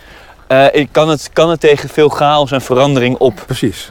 En, en dat, diversiteit en verbondenheid is natuurlijk niks anders dan ehm, het midden. En, en misschien het voorbeeld nu van, van de economie, wat iedereen nu wel weet, maar waar, waar nog heel weinig actie op wordt ondernomen volgens mij, is dat, ja, dat, dat gat tussen arm en rijk. Ja, Nou ja, dat is natuurlijk precies de, de totale afwezigheid van verbondenheid. ja. En de totale afwezigheid van diversiteit is dat iedereen naar zijn eigen individu gaat. ja ook heel erg on- onverstandig en zo. De, de, in, de, in de ecologie, in de milieukunde, daar is resilience, veerkracht is het grote thema. Dat, is gewoon, dat gaan zijn modieuze dingen, dat golft heen en weer. Maar dat komt hierdoor. De, dat, dat dus, eh, de, de, het beeld is altijd van, aan die ene kant, daar heb je dus, die, aan die diversiteitskant, daar heb je eh, een, een alpenweide met duizend eh, soorten plantjes. En als er dus tien doodgaan, dan nemen die anderen dat gewoon probleemloos over. En het andere uiterste, eh, waar je praat over het collectief, het universele, heb je dus een uniform graanveld. Met een paar miljard zelfde graanhalmen. Als daar één virus in komt, op die soort, dan is dit hele spul, dat hele graanveld is dus weg. Ja. Dus de, de efficiëntie daarvan is heel groot, het graanveld. De, de, de veerkracht eh, eh, is heel klein. Dus de kwetsbaarheid is ook groot. Ja. En bij die Alpenwee, dat levert alleen wat hooi op voor een paar geiten of zo. Ja. Maar dat heeft wel een enorme veerkracht. En daartussenin ligt dus het, het, het ware, Ja. het, optimum. En dat geldt voor, dus voor mensen dus ook. Dus je moet het zo zien te organiseren dat die veerkracht eh, groot is. Maar dat kan alleen dus maar, is het idee steeds, eh, de- wanneer dat, dat midden als een referentiepunt Ja. eh, aan, de, aan de horizon blijft. Ja, en eh, laten we dan even eh, naar wat positieve voorbeelden zoeken. Eh, het is niet voor niets dat eh, de Homo Universalis is natuurlijk ook een term die voornamelijk geassocieerd wordt met eh, Da Vinci. Eh, dus, dus, en je hebt natuurlijk ook als voorbeeld in je boek gaat het over de renaissance als een tijd van het midden. Ja. Zou je daar, eh, kan je daar iets over, eh, nou ja, misschien ook als, als voorbeeld misschien, hoe een maatschappij in balans kan zijn? Ehm, ja, kijk, in die renaissance dan zijn we dus aan het afdalen van die, die, die, die enorme eh, geestelijke oriëntatie. Met die katholieke kerk, hè, moet je nagaan, die is dan al duizend jaar is, mee- is, is dan al bezig, 1200 jaar. En we schuiven dus heel langzaam aan, als het de tijdgeest, het weer, hoe noemen, Ja. naar het materiële. Dus dan zijn, we zijn dan ongeveer in die verticale as op halverwege. Ehm, op die horizontale as gebeurt het volgende. Je, je hebt daar dan dus de 1253, was 1253 geloof ik wel. Ehm, dan valt Constantinopel. Dan vluchten al die wetenschappers die daar bij elkaar zaten eh, van het Oost-Romeinse Rijk, wat overgebleven was, die vluchten Europa in. Of voor mijn geschiedenisbeeld eh, ten aanzien van wie of wie laat eh, Constantinopel vallen? Eh, de Turken. De Turken. Dus die, die, die nemen dat in. Eh, die, dat wordt dan het huidige Istanbul, zou ik maar zeggen. Hè? Ja. Dat is het, het, het, het Oost-Romeinse Rijk. Eh, het, ja, dat is dan gevallen. Dat heeft trouwens een hele, hele interessante reden. Heeft dat heel lang stand gehouden. En het West-Europese eh, Romeinse Rijk niet. Hoe dan ook. Die, die wetenschappers komen Europa in. Die krijgt dan een hele revival van, de, van, van oude wetenschap. En waar, waar komen die? Die gaan naar Italië voornamelijk? Of? Die gaan naar, eerst naar Italië, Ja. later ook de rest van Europa. En die brengen dus een hele revival van, eh, eh, van de Grieken en de Romeinen terug. Ja. En eh, kijk, je hebt dan dus Plato daar, die zit heel erg aan die linkerkant van ons plaatje. Met die uniformiteit, de Ja. vormenleer. Ja, en heel veel dus Plato is ongeveer een paar honderd, tot, eh, 300, 400 voor Christus. Voor Christus precies. En zijn leerling Aristoteles, die komt later en zegt van ja, hallo. interessant door, maar die moet het individuele, het afzonderlijke, het tijdgebonden, het lokale moet je dus ook erkennen als zijnde een kwaliteit van eh, belang. Ja. En daarmee spannen dus die twee, wat mij betreft, die hor- horizontaal as helemaal op. Ja. Eh, eh, vanaf het begin al. Eh, Plato links, Aristoteles met zijn individuele oriëntatie eh, rechts. En, en ook een beetje, eh, ook, ook enigszins geestelijk en materieel. Ik bedoel, Aristoteles was toch ook echt de wetenschapper die, die met zijn observaties probeerde de wereld te vatten. En tegelijkertijd ook wel geestelijk natuurlijk keek. Ja, Ehm, en Plato was misschien nog meer... de dualiteit van geest en materie. Ja, de ideeënwereld die zich Ja. uit in het, eh, Ja. in het eh, hier en nu. Precies, dus daarmee is eigenlijk dat hele plaatje toen al neergezet. Hmm. En dat zie je ook in allerlei eh, aangelegenheden. Nou is het mooie dat in die renaissance dat wordt herontdekt. Men grijpt dus ook terug op die, op die wetenschap. Je hebt dat, dat Aristotelische, hè, dat afzonderlijk individuele, lokale van belang. Dat vind je terug bij, bij Montaigne en zo. Ja. Eh, en ook wel bij Erasmus. En dan is dus ook die, niet alleen die verticale as in min of meer in het midden in balans, maar die horizontale ook. Ja. En dan krijg je dus, dan ontstaat de wetenschap daar. Wetenschappers die gruwen dus nu van alchemie, want dat is, oh wat is dat dom. Nou, dat is wel de oorsprong van de wetenschap. Alleen hadden ze toen de, de neiging terecht om ook die bovenkant, het geestelijke te begrijpen. Maar Ja. daar is men later mee opgehouden. Dat is geen verdienste, dat is gewoon het, eh, de makkelijkste weg. Dus de- er was toen een fantastisch mooi evenwicht. En eh, van daaruit is dus een heleboel ontstaan. Maar en, eh, dus- en, en de, de voedings... Dus de, de- die vertelt over de, de wetenschap of de, de, kennis eigenlijk. Die wordt, die wordt vanuit Constantinopel eh, vrijgelaten of die komt vrij richting Europa. Ja. Maar dan, ik kan me voorstellen, het is ook belangrijk dat er een voedingsboding wa- was... waarbinnen deze kennis zich kon openbaren. Eh, ja, dat is wat moeilijker. Het is wel zo dus dat dat... Kijk, in 1244 al, had ik het even over, had je dat Parsifal-verhaal.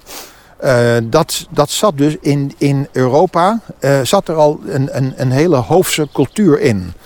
die komt eigenlijk weer uit, uit die streek in Zuid-Frankrijk. En dat voert misschien nu een beetje te ver. Maar ik denk dus dat daar, ehm, daar waren ook een heleboel Joodse invloeden in, eh, in dat Zuid-Frankrijk. Daar is ook die hele troubadours eh, toestand ontstaan. Zo'n Parsifal verhaal, wat dus de- wat mij betreft de kern van, van de hele discussie is.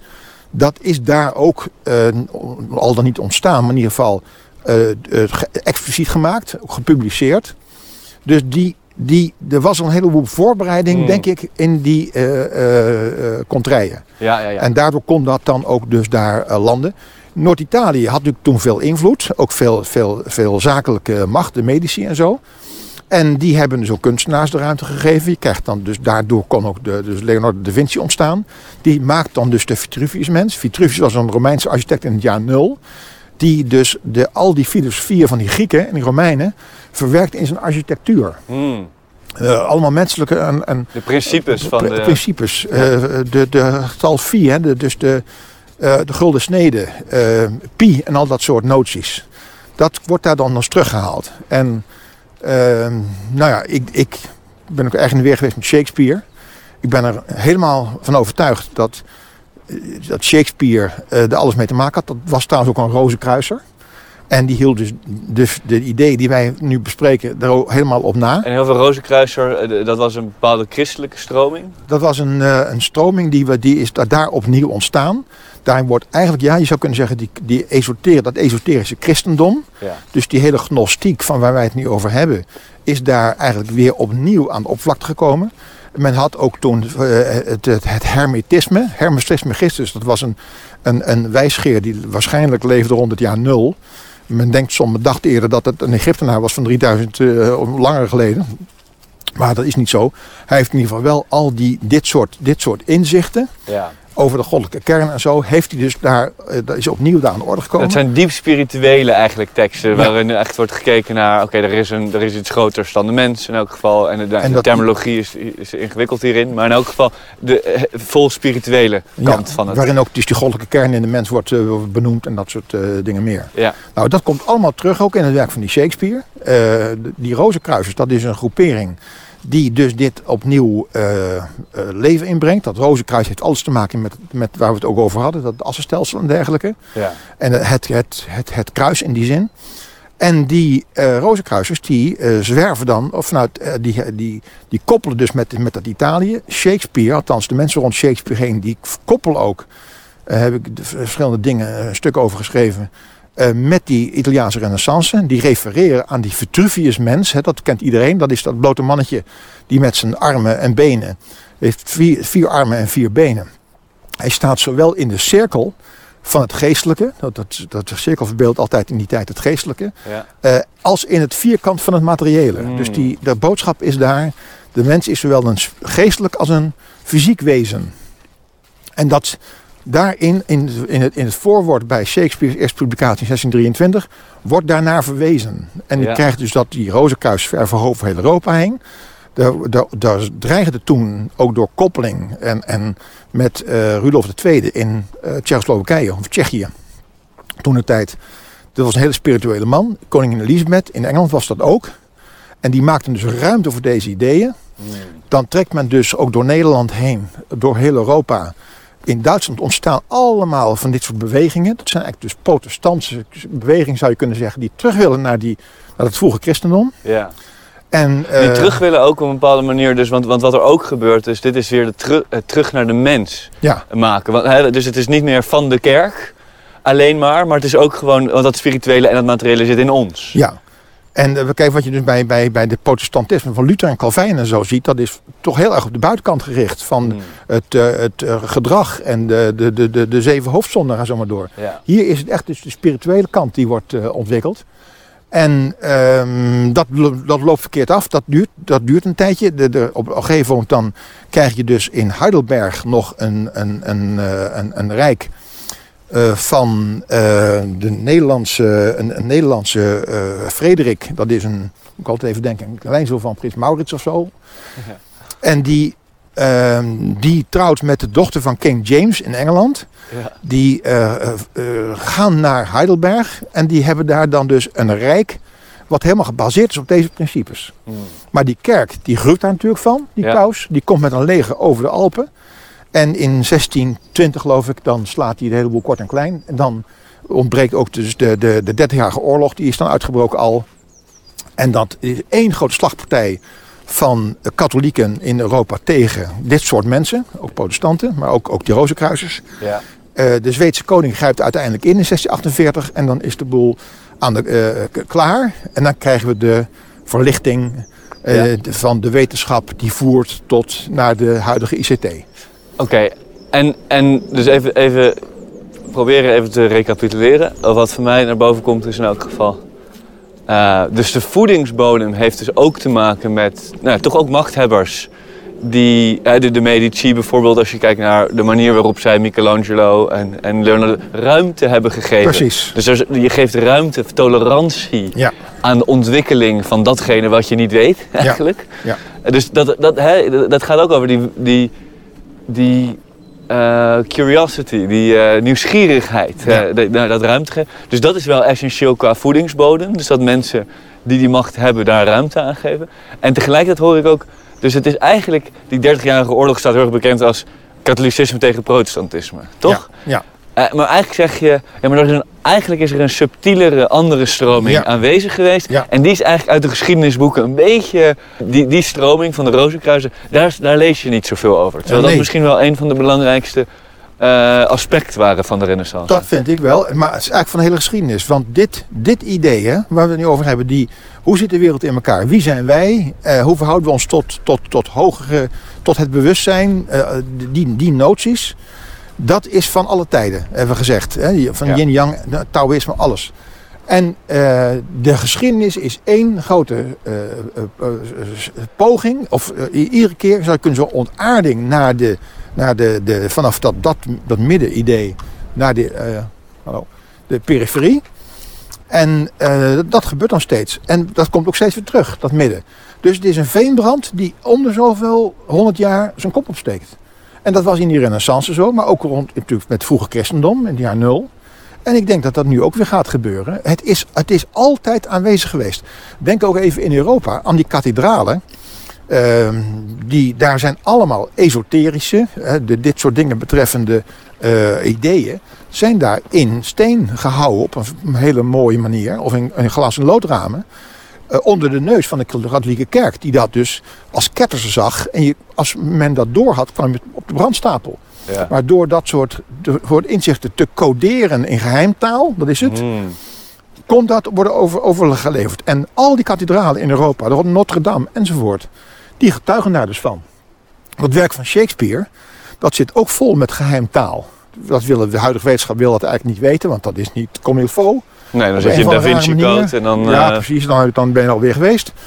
Eh, Het is gewoon 100% zeker. Die eh, Bacon, Francis Bacon, die daar een grote rol in gespeeld heeft, zeer waarschijnlijk. Dat was een man die daar, was- daar was daar kampioen in. in dat soort, die heeft ook eigenlijk ons binaire schrift uitgevonden, wat nu in onze computer zit. Wil men allemaal niet weten, want er is een idee dat dat, dat, dat mag niet waar zijn. Dus dat, men, men kijkt ook nu terug naar die geschiedenis door de bril van alles goed en wel, maar die Shakespeare kan dus niet een spirituele bedoeling hebben gehad. Nou ja, dat is een heel erg onwetenschappelijke houding. Ik vind dus dat rond die tijd komt dat dus mooi bij elkaar. Samengevat, eh, dat Parsifal-verhaal, dat geeft eigenlijk, dat is de, de, de, de vrucht van al die eeuwen, het langzame terugkeer van die eh, meer gnostische, v- vroegchristelijke noties waar wij het nu over hebben. En eh, dat, dat, dat, daar komt dan dus nog die hele eh, renaissance bij, her- heruitvinding van de Griekse en Romeinse eh, kennis en wetenschap. En dat brengt dan die renaissance teweeg. Dat wordt weer door de materiële wereld van de macht, Rome, wordt dat verwoest, vernietigd. En dan krijgen we dus een hele gang weer door die periferie met al die techniek. En nu staan we weer voor de vraag, eh, wat moeten wij met dat midden? Want als één ding zeker is, zitten we nu niet in het midden. Nee, we zitten dus nu op een andere plek in Ja. dat eh, kompas, eh, buiten de kompasroos. Ja, ja. En, en wat je dus ook vertelt is, dus er zijn eigenlijk door de geschiedenis heen, en daar hebben we het, daar hebben we het kort al over gehad, maar toch mooi om misschien naar boven te, naar boven te brengen, want het is toch een mooi, ergens prachtig principe dat er een soort kaarsje wordt doorgegeven eh, door de eeuwen heen. Van een soort stroom van, nou ja, de, de begin bij de, bij, de, bij de alchemisten misschien, wat in Egypte misschien begon. En bij de, bij de uh, Aristoteliërs en, en met de gnostici. Waarin eigenlijk deze, dit verhaal eigenlijk wordt doorgegeven. Maar nooit echt volledig naar boven is gehaald in de, in de geschiedschrijving. Maar als je kijkt naar de, bijvoorbeeld de mystici, uh, uh, bij Franciscus of eigenlijk alle mystici. Het is allemaal dit verhaal waarin ze zeggen, maar je moet naar binnen. En je, je bent zelf in contact met het goddelijke. Ja. En je kan zelf, en als je dat zelf uitvindt, dat is een manier van leven. En die, worden, die hadden eigenlijk twee opties.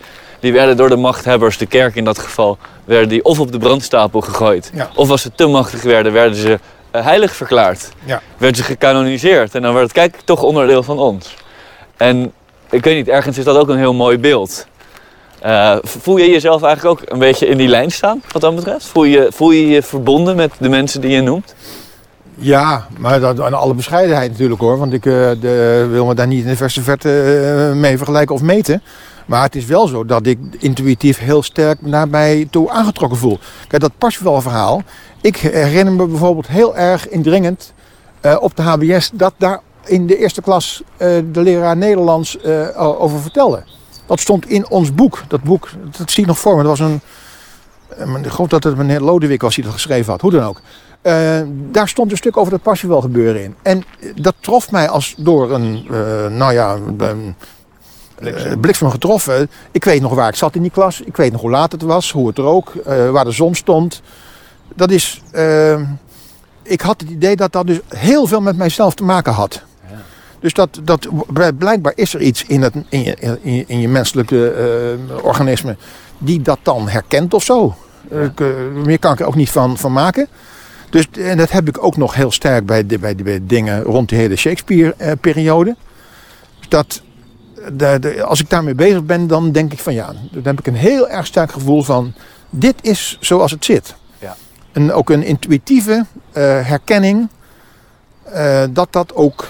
Uh, nou, ik vind dus dat dan ook alles op zijn plek valt. Hè. Je hebt dan zo'n, ook als wetenschapper zo'n gevoel van dit, dit klopt. al die, alle, alle waarnemingen die we hebben, alles wat ik in de wereld waarneem, dat is probleemloos te plaatsen in dat denkraam. Dus dan zal het, is het voorlopig een heel aardig denkraam, denk je dan. Ja, ja die momenten dat je, dat, dat als je leest, of ook, maakt niet eigenlijk niet uit, maar als je kennis opdoet, dat het valt. En dat het, dat het een herkenning vindt in jezelf. Dat Ja. je ten diepste weet van, oh, dit, ik weet niet waarom, maar dit, dit klopt. Ja. En dat kan je ook hebben bijvoorbeeld. En dat heeft iets te maken met, denk ik, maar dat weet ik niet hoor. Met de ervaring van dat midden. Want mensen vragen natuurlijk, als ik ergens een voordracht heb gehouden van ja, hoe kom je in het midden? En hoe is, wat is dat dan? Nou, dan kun je natuurlijk, natuurlijk, hè, we hebben het al even gehad, dat je dus niet in een klooster moet gaan zitten op een, op een kussentje tegenwoordig en dan moet mediteren, net zolang dat je in het midden bent of zo. En, en, en verlicht bent, want in het midden gaat het wel natuurlijk over een hoger bewustzijn. Dat is ook heel mooi, wat de hele filosofie van Jung, psychologie, die zegt, eh, door, door de, die tegendelen op die cirkel met elkaar te verzoenen, ontstaat bewustzijn. Dus in het midden ontstaat ook bewustzijn. Ja. Eh, daar kun je natuurlijk op in het klooster aan werken. Je kunt het ook gewoon doen in je hele maatschappelijke oriëntatie. En dan af en toe dan raak je daar dus aan hè, in je dagelijkse bestaan. Veel van die moderne stromingen, als die antroposofen, rozenkruisers en theosofen, die zeggen van je moet dus nu, de mens moet in de, in de samenleving staan met beide benen. En van daaruit eh, dat, dat bewustzijn zien op te brengen. Ja. Nou, dan zeg ik vaak tegen mensen van, je kunt, als je in een zangkoor zingt of in een orkestje speelt, dan, dan is dat een, een, voor veel mensen is dat een bijzondere ervaring, omdat je dan dus dat individuele, dat vloeit samen met dat collectieve. Als jouw stem of jouw, jouw, jouw klank van jouw instrument te hard is, dan wordt, zegt de dirigent een beetje dimmer, want de andere enzovoort. Ja. Als je te zacht bent, dan zegt hij je moet een beetje meer van jezelf geven, want het, eh, er hoort er ook bij. Dus, en dat vervloeien dus van het, het, het, het deel in het geheel, het individueel in het collectief, dat is een ervaring die in die muziek heel sterk eh, speelt. Ja. Mensen kunnen ook in een concertzaal, bij, een, bij hun favoriete muziek, kunnen ze zo'n beleving hebben. Eh, dat je dus, dan krijg je zo'n gevoel, heb ik tenminste heel sterk, dat, dat iets niet alleen mooi is, maar ook waar. Mhm. Dat dringt zich aan je op. Ja. Eh, waarheid en schoonheid vallen dan samen. En op grond van onze redenering die we hadden net, moet je dan constateren dat je dat, dat, dat, dat midden eh, even nadert. Dus dan ben je in de buurt van het Graalkasteel. Ja. Of het kasteel van Sneeuwwitje, of Assenpoester, of uh, Doornroosje, of ga nog maar een Ja. kwartier door. Ja. Allemaal hetzelfde. En, en daarin ligt dus ook een, een, het is bijna, ik voel dat het vreemd om deze twee woorden bij elkaar te gebruiken, maar een functie voor kunst. Ja, Het kan, het kan, een, het kan een herkenningsplek zijn van het midden of van het, het schone of het rechtvaardige. Ja. Ehm, en het grappige is eigenlijk, wat- als je dat zo benoemt, dan vanuit het rationele, ta- talige wat wij hebben. ja. Kunst is daarin, we proberen het allemaal te vatten, maar uiteindelijk is het ongrijpbare van die ervaring die kunst kan bieden, is misschien wel een prachtige voorbeeld of ingang om te begrijpen, maar eh, dat is, het is essentieel in het bestaan. Ja. Ja, maar dat wat je nu zegt, dat, eh, dat, dat, dat voel ik heel sterk mee. Omdat ik dus, dat, we hadden het al eerder over dat hele, de rol van het schone in die, in die eh, moraliteit. Eh, Ja. En die Schiller, ik heb dat boekje van Schiller, dat gaat over de esthetische opvoeding van de mens. Heb ik eh, al vier, vijf keer eh, om een passage herlezen. Van begrijp ik het nou echt? Ehm, je zou kunnen zeggen, natuurlijk, als we met dat, met dat cirkel en, en dat kruisfiguur redeneren, dan moet je dus ook die verticale as hebben, anders heb je dat, kun je dat midden niet bereiken. Ja, dus als je daar niet, niet, niet ook qua waarden aan die bovenkant plaatst, dan kom je er niet. Dat moet je dus doen. Dat is een beetje een flauwe, bijna wiskundige eh, redenering om daar te komen. Een constructie, eh, een meetkundevraagstukje. Aan de andere kant is, hij zegt, als ik het goed begrijp, eigenlijk dat je door die, eh, die, die geestelijke kant in die kunst te ervaren, ook maar voor een klein beetje, dan ben je los, kom je los van de onderkant, van de bodem. Mhm. Eh, hij zegt in het, in het uitsluitend materiële, zoals we dat dus nu hebben, ja, kan moraliteit niet bestaan. Dus hij, eh, eh, het, idee van veel filosofen tegenwoordig, dat de moraliteit er niet meer is, dat geen moreel kader meer hebben, denk aan McIntyre en zo, dat, dat begrijp ik vanuit die zieltoestand dat als die verticale dimensie te verarmd is, dan is alleen het materiële geeft ons geen morele clue. nee. Dus die ervaring in die verticaal, die moet een, altijd een beetje aanwezig zijn. En ik vind het mooie wel dat die dus ook... Kijk, die, die, die, eh, de gebeurtenissen in die periferie... ehm, die, die, die worden vaak ook al beschreven- als een storm. Mhm. Bij Shakespeare is dat zo, hè? dat heet het The Tempest. Een heleboel andere verhalen, daar, daar, daar dat is eigenlijk een cycloon. Daar waait het vreselijk hard. Al dat, al dat leed van de wereld vindt daar plaats. ja, En in dat oog van de orkaan daar is het dus eh, eh, wind, eh, windstil. En die, die, die Schiller zegt ergens heel mooi dat als je dus... als de, dat eigenlijk het in de wereld stormt, in die periferie, ja, omdat het in ons hoofd stormt. En als wij erin slagen om die storm in onszelf tot bedaren te brengen, ja. dan zal die ook in de buitenwereld bedaren. Ja, samenleving als reflectie van, van de som der delen. Ja. Van, wij, van ons allemaal. En ik, ik, ik heb de neiging ook om te geloven, en dat, eh, kan ik ook allemaal heel, heel negatief uitleggen, maar om eh, grote waarschijnlijkheid te hechten aan de, het idee dat wat mensen denken, dus wat in die geestelijke helft plaatsvindt, dat beeldt zich niet alleen in de kunst, maar ook in de echte buitenwereld af in het materiële. Twee dingen. Er is eigenlijk een verantwoordelijkheid. Kan je voelen dan als mens, als jij wil bijdragen aan een geordende of een samenleving van het midden of een minder chaotische samenleving, dan is het zoek die orde en inzichten in jezelf. Ja. Want dat, is- dat, daarmee kan je, maak je het onderdeel van die samenleving. Want jij bent een wezenlijk onderdeel van het geheel. Ja, maar dan kan je, kun je natuurlijk een beetje werelds eh, interpreteren van wat jij dus doet eh, morgen op je werk. Dat do- doet ertoe, dat is ook zo. Maar punt twee, wat jij denkt vanavond eh, in, je- in je luie stoel, dat is ook al van belang. Kijk, al Ja. die mensen als die, die theosofen en al die, dat soort stromingen, die zeggen dus van een gedachte is niet zomaar een gedachte van jou, dat is een realiteit. En als jij dus negatief denkt, dan wordt dat ergens anders waargenomen. Ja. En dat geloof ik ook. Eh, er zijn een heleboel redenen om dat, nou ja, dat zijn zelfs ook in die Engelse graancirkeltoestanden, eh, is die ervaring bij heel veel mensen, dat, dat, dus, dat heb ik zelf ook meegemaakt en, en echt dat allemaal nagetrokken. Eh, soms was er sprake van puur gelijktijdigheid. Dat als een clubje mensen daar heel actief bezig met een bepaald thema, dan verscheen op datzelfde moment, of een dag later, dat in, een, in, dat, in zo'n graanveld. En dat is, daar zijn een heleboel eh, voorbeelden van, die ook echt eh, behoorlijk eh, proef zijn. Ja. Dus het, uh, d- is sowieso is daar dus, dat heeft te maken met, met, met, met de geografie daar, de ge- bodemgesteldheid, de toestand. Engeland is natuurlijk sowieso een raar land, want waarom heet dat Engeland?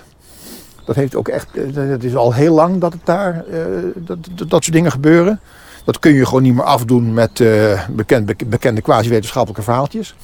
Dus die, het idee dat wat mensen denken, in de alleen al denken al, in de buitenwereld zich manifesteert. Dat, eh, nou ja, kijk, er zijn, of je, of je dat geloven wil of niet natuurlijk allemaal. Maar in die parapsychologie is het zo dat, dat, dat wat jij denkt of wat wij denken, dat kan door andere mensen gewoon waargenomen worden. Dat is bewezen. Ik heb zelf ook in mijn leven wel van die paranormale ervaringen gehad. En mijn moeder had het vroeger thuis ook. Soms hele gewoon futile dingen. Maar gewoon onmiskenbaar. Zoals? Nou ja, kijk, de, de, de, de, de, de meest eh, eh, simpele voorbeeld en weinig diepgaande is dat ik als kind op een gegeven ogenblik bij mijn oma en opa logeerde. Mijn ouders waren op vakantie in Oostenrijk. En ik ben s'avonds op een, bospad als deze eh, van de weg geraakt door een boomstronk waarschijnlijk. En in die sloot daar beland. En op dat moment eh, springt mijn moeder dus op van het eten in Oostenrijk, s'avonds. Ja. En die roept, er is iets met Klaas. En nou ja, ze, dus ze weten, dat was dan om tien over half zeven. Eh, en dat bleek dus ook precies het moment dat ik in die sloot viel. Ja. Nou ja, zulke, zulke dingen. Ja. Ook telepathie met familieleden en zo. eh, die, die echt on... Ik vertelde dat dan vaak ook aan mevrouw. Omdat dat dromen waren. Die waren dan ineens in kleur, zou ik maar zeggen. In plaats van zwart-wit. Ja. En eh, daarmee had je dan ook een check. Dat waren eh, zeer, zeer overtuigend. Ja, dus, dus het is ook daarmee een. En dat is ook wel boeiend, want, in het, eh, want dat is natuurlijk een deel wat, we, wat ook inderdaad helemaal is afgesneden van, eh, van belang eigenlijk. En eh, de binnenwereld. En we weten allemaal dat we eraan lijden. Ja, Daar zijn we nu wel achter. ja, hè, dat is ook dat voorbeeld van, hoe heet ook weer die Belgische psycholoog die zegt, nou ja, als er nog dominees waren of nog een geestelijke traditie, 70% van de mensen die ik krijg op mijn bank zijn in principe naar de dominee of naar een geestelijke moeten gaan. ja, Want het gaat veel meer over het, het, het is een pijn van de ziel, zou ik maar zeggen, dan ja. en, eh, maar in elk geval, dus het belang van eh, het kennen uzelf, van het midden zoeken in uzelf, eh, in jezelf. En het, en het eigenlijk, en waar het mee te maken heeft, is inzicht in jezelf brengt dus ook het morele Met zich mee? met zich mee. Precies. Dus, dus eigenlijk, het morele kan je bijna definiëren dan Ja, in inzicht Ja. van jezelf. En dat vervolgens in Ja. praxis, in moreel gaan handelen. ja. Dus wat dat betreft is het ook een, misschien een soort Het van... is, het is, het is dus ook het is, het is dat. Het is, het, is het, het feit dat het, dat het in jouzelf ligt, is een notie. Maar je kunt het zelfs ook nog wel rationeel redeneren, omdat je dan van de eenzijdigheid wegkomt.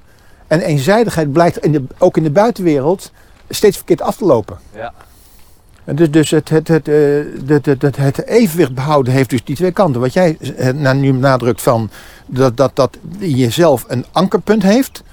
En tweede benadering is gewoon puur werelds, buitenkant der dingen. Eh, kijk, blijf weg van, van, van eenzijdige beschouwing. Eh, verlies je niet in een deel van de wereld, het bestaan, je spullen, je auto, eh, een hobby die tot, tot, tot obsessie wordt of zo. Dat, dat, dat zijn dus, allebei is dat eh, waar. Op het, op het materiële vlak en op het geestelijke vlak. En dat leidt tot eenzelfde ethiek. Ja. En hoe doe jij dat eigenlijk dan toch? Even, eh, hoe ben je, vanuit jezelf ben je natuurlijk nieuwsgierig en met alles bezig. Maar merk jij zelf ook in jezelf een soort ontwikkeling of vanuit inzicht een ander moreel kader? Eh, ja, de, de, de, ik sterk gevoel dus dat als je naar politiek kijkt, dat wij, dat wij een sociale helft hebben en een liberale helft. Hè? En een fysieke en een geestelijke. Dat dat, dat inderdaad zelfs zo zijn, ook ik. En dat je daar dus bewust ook dat evenwicht in zoekt en op die manier naar, naar politiek kijkt. En naar, naar, naar vraagstukken ook in, in, in de wereld. Ja, ja, ja. Eh, de hele ethische vragen bijvoorbeeld rond, rond eh, migratievraagstukken en zo. Nou, daar zit je dan ook, dat vind ik altijd heel erg moeilijk. Van, van, we kunnen hier niet de hele wereld ontvangen of herbergen.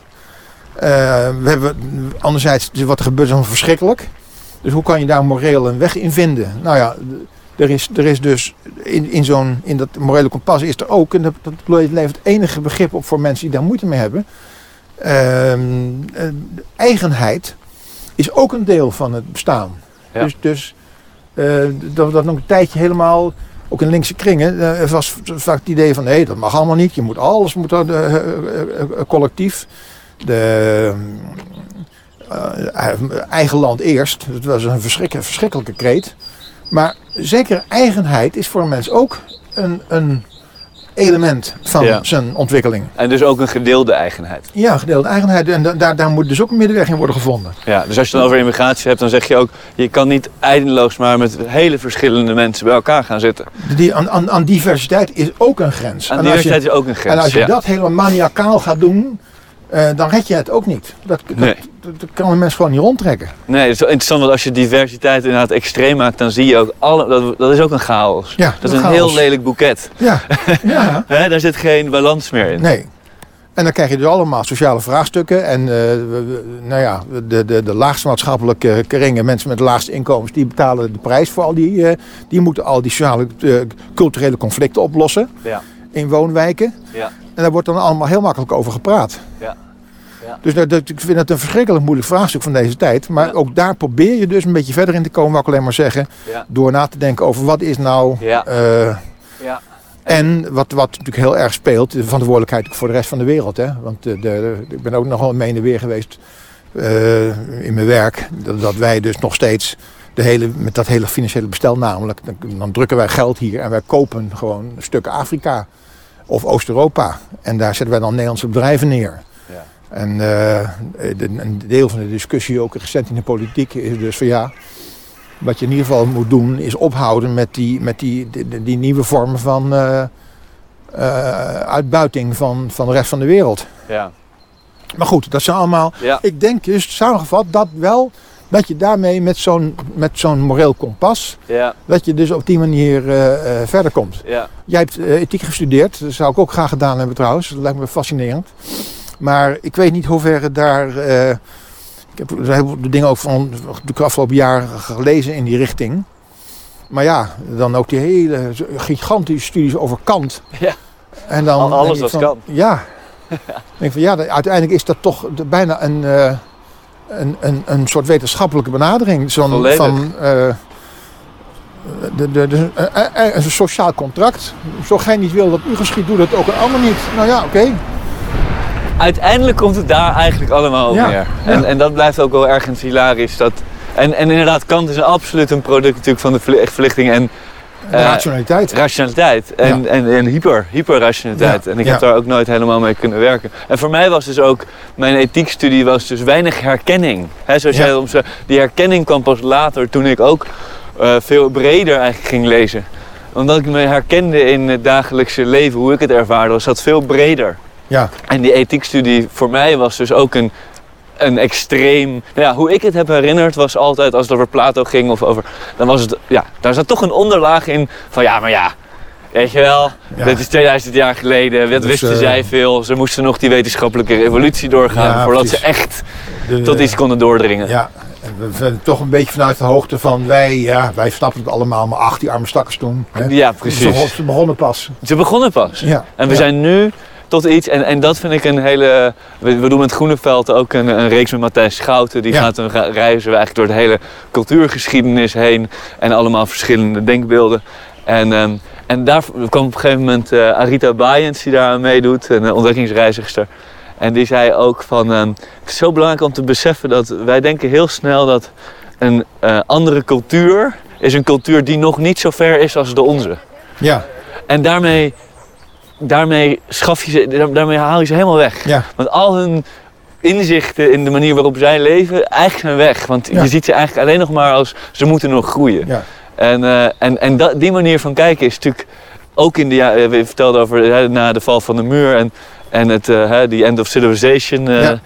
Is op een gegeven moment, we zijn er bijna. ja. We zijn er nog eventjes en de hele wereld is democratisch, Ja. liberaal, eh, kapitalistisch. Ik herinner me goed hoe in Den Haag toen, toen die muur gevallen was, eh, hoe daar, wat voor gigantische euforische stemming daar heerste. Eh, tot in de allerhoogste kring hoor. Wij hadden gewonnen. Ons systeem had Ja. gewonnen. En nog even. Ajax Feyenoord 1-0. Ja, en, en, en dan terugkomen naar wat je, wat je vertelt over het morele kader. Eigenlijk naar het begin, we zijn ongeveer weer op het begin van onze wandeling. Is, ehm, hou vast. Ja. Dus eh, het hele verhaal tot nu toe waar we ook terecht zijn gekomen is dus een... Het geestelijke is in elk geval grotendeels weg. Het collectieve eh, is weg. Ehm, maar vooral, er is geen houvast om ons houvast te bieden, een moreel houvast om ons in die samenleving aan vast te houden. En eigenlijk zeg je, eh, door een beeld te schetsen, wat jij dus hebt nu gedaan van dat midden, kan je dus one- oneindig ingewikkelde zaken, morele zaken, kan je voor jezelf een richting geven. Ja. Ge- geeft het je een manier van denken eigenlijk. En je kunt ook de geschiedenis, de, de sociale ontwikkelingen heel goed begrijpen, vind ik. De, de, de, de, wat we nu hebben in mijn eh, gebied van duurzaamheid, de transition towns, waar we voor ons eigen eten, geld en eh, energie gaan zorgen. Ja. Dat, dat, kun je, dat hebben we ook wel voorspeld vanuit deze denktrand. Dat is gewoon het volgende kwadrant. Wat gaat domineren. Als de, de, de, de waarden die we nu hebben helemaal eh, weg, eh, weg zijn, uitgeleefd, uitgewoond, weggeërodeerd, dan gaan we dat dus doen. Dus dat zijn mensen die zeggen van nou, er wordt niks meer met, met die banken en met de kerk en met de wetenschappen. We gaan gewoon voor onszelf hier in Beeldhoven, of wat is het, gaan wij voor onze eigen eten zorgen en onze eigen eh, energie. Dus leg maar wat zonnepanelen neer en dan gaan, worden we autarkisch. Dus dat zijn allemaal van die bewegingen die volgen uit dit verhaal. Maar ik vind het wel belangrijk om toch, toch een beetje eh, de, de, de, de kern is, wat mij betreft ook Ja. dat eh, dit allemaal niks nieuws is. Dat dus de, de, het antwoord op de hele grote vragen van deze tijd, dat die er gewoon zijn. En dat die dus in de Europese geschiedenis, in de Europese cultuur, hè, over al dat soort, soort boodschappen, al die verhalen die we elkaar vertellen, eh, die mythen, legendes, zagen, muziek, dat daar die antwoorden allemaal in zitten. Als je mensen op straat interviewt, zelfde antwoorden die, die naar boven komen. Dus het is, ehm, het is er allemaal. In de filosofie, ethiek, alles valt op zijn plek. En dat is dus gewoon de schat die wij als, als, als, als Euro, ook als Europa, los van andere eh, culturen, hebben. Ja. Die blijken dan dus veel op elkaar te lijken. Dus wat is het? Het is dus een beetje schandalig dat wij eh, een heel groot probleem hebben. Maar het antwoord, dat zit in ons eigen, on- onze eigen erfenis die we op onze rugzak hebben. Ja. En het is verboden om die te openen. Dat is zoals ik de wereld nu ervaar. Eh, omdat er allemaal belangen zijn, hele platvloerse, heel ordinaire belangen, die ons daarvan afhouden. En het is altijd in de geschiedenis, gaan beschavingen ten onder, omdat er oude eh, belanghebbenden zijn, die de, jonge, de oude generatie met haar belangen, die weerhoudt de jonge generatie eh, ervan om zich tijdig aan te passen. Ja. En dat gebeurt nu ook weer. Ja. En dat is een eh, vrij bizarre eh, tragiek. En, en, wat is dan, en wat is dan de stap die we. Je kan, je kan vanuit het mensbeeld, vanuit het, de cirkel en het vierkant, kan, kan je zeggen: oké, we het wordt autarkisch, gaat een deel gaat nu worden, maar dat is ook weer een extreem. Ja, en dat is heel sympathiek, maar gaat niet helpen. Gaat niet helpen. Dus, dus op welke manier. eh, dus laten we teruggaan naar de Renaissance. Ja. Vanuit een bepaalde voedingsbodem. Kijk, ergens is er een enorme voedingsbodem op dit moment, want er is nog nooit zoveel ehm, eh, access, eh, toegang geweest tot alle vormen van kennis. Ja, Ook de vorm van kennis waar jij het over hebt, Ja. die lange tijd Ja. door de machthebbenden onderdrukt zijn. Ja. Dus wat dat betreft, qua kennis is er een mogelijke voedingsbodem. Dat kan natuurlijk ook alle kanten op. Je kan je eigen waarheid creëren. Maar in elk geval laten we zeggen dat dat een deel is wat er is.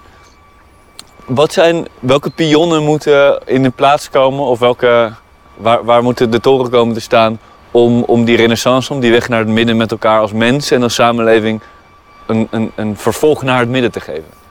terug naar Aristoteles. In de Ethica Nicomachea, daar schrijft hij op een gegeven moment ook van dat mensen het misschien moeilijk vinden om dat midden, hè, het midden is bij hem in zijn deugdethiek eh, de, de, de, de middenweg, de, het is het goede tussen de twee kwaden. Eh, en ehm, dan, dan, dan zeggen mensen van ja, hoe kan ik nou het midden nou vinden? Dat is best moeilijk, dat is ook principieel moeilijk, want, want we hebben ook vrijheid. We mogen, er is niet één midden per se, maar er is een heel veld waarin je vrij bent met waarden, kun je accenten geven aan het een of het ander.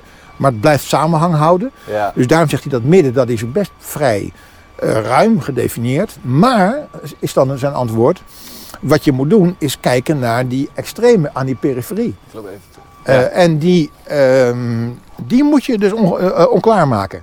Ja. Dus de, de- die zijn namelijk wel heel erg herkenbaar. Dat zijn dus Hmm. elementen die hebben zich losgezongen Ja. van eh, de menselijke waardigheid. Je kan het midden zien door het extreem ervan te zien. Juist. En dan is mijn antwoord van, eh, dan kijk ik dus naar, dan is dus de opgave van Aristoteles letterlijk, kijk naar de karikatuur van je huidige situatie.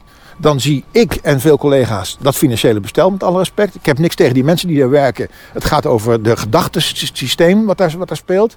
Daar moeten we mee ophouden. Ja. En als we dat doen, dan worden ook dus die enorme belangentoestand die dus nu in dat systeem zit, ehm, de, de, de enorme macht van aandeelhouders, die Unilever afhouden van duurzaamheidsbeleid, al dat soort krachten die dus de, de, de, de aanpassing van ons aan de nieuwe wereld in de weg staan, die, die, die, worden, die, moeten, die, moet, die krachten, die machten, die moeten stoppen. En in sprookjes gebeurt dat. Hè? Dus dan, dan, dan wordt op een gegeven moment dat de prinses wakker gekust.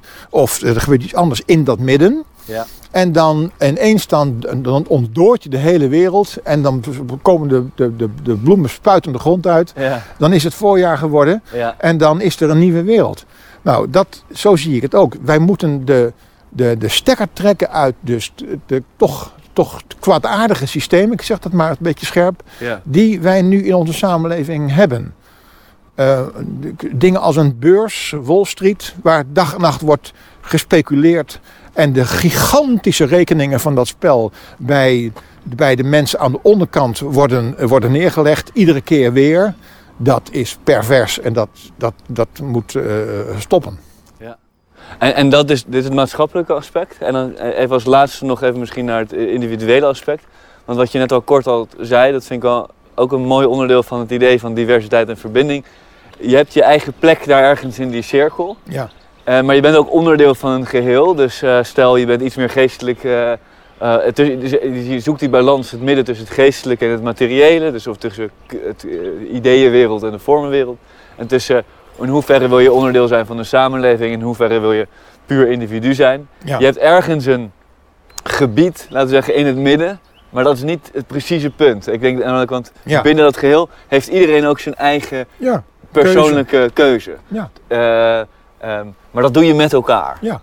Ehm, Je, je mag van je auto houden, daar is niks Precies. mis mee. precies. En jij mag van jezelf houden. En dat kan trouwens in bepaal hangt van je, ja, je plek in de wereld af. En, en de fase waarin je qua ontwikkeling zit. Kan je nog een heleboel dingen bij bedenken. Ja. Kan het nodig zijn dat jij je, jezelf nou vooral even goed gas geeft. Ja. En eh, andere mensen die zitten dus dag en nacht zitten ze met hun hoofd bij Ajax. Die willen opgaan in het collectief. Niks mis mee. Ja. Als dat maar niet dus te ver gaat. En als het te ver gaat, dan wordt dat dus eh, een, een, een, een, ten koste van alle menselijke waardigheid, de rest Ja. van die cirkel, wordt dat dus nagestreefd. En dan is de, het kwaad weer losgebroken, de beer. En, en hoe word je dan, eh, want ik weet dat je ook veel hebt nagedacht ook over, over, eh, over complottheorieën.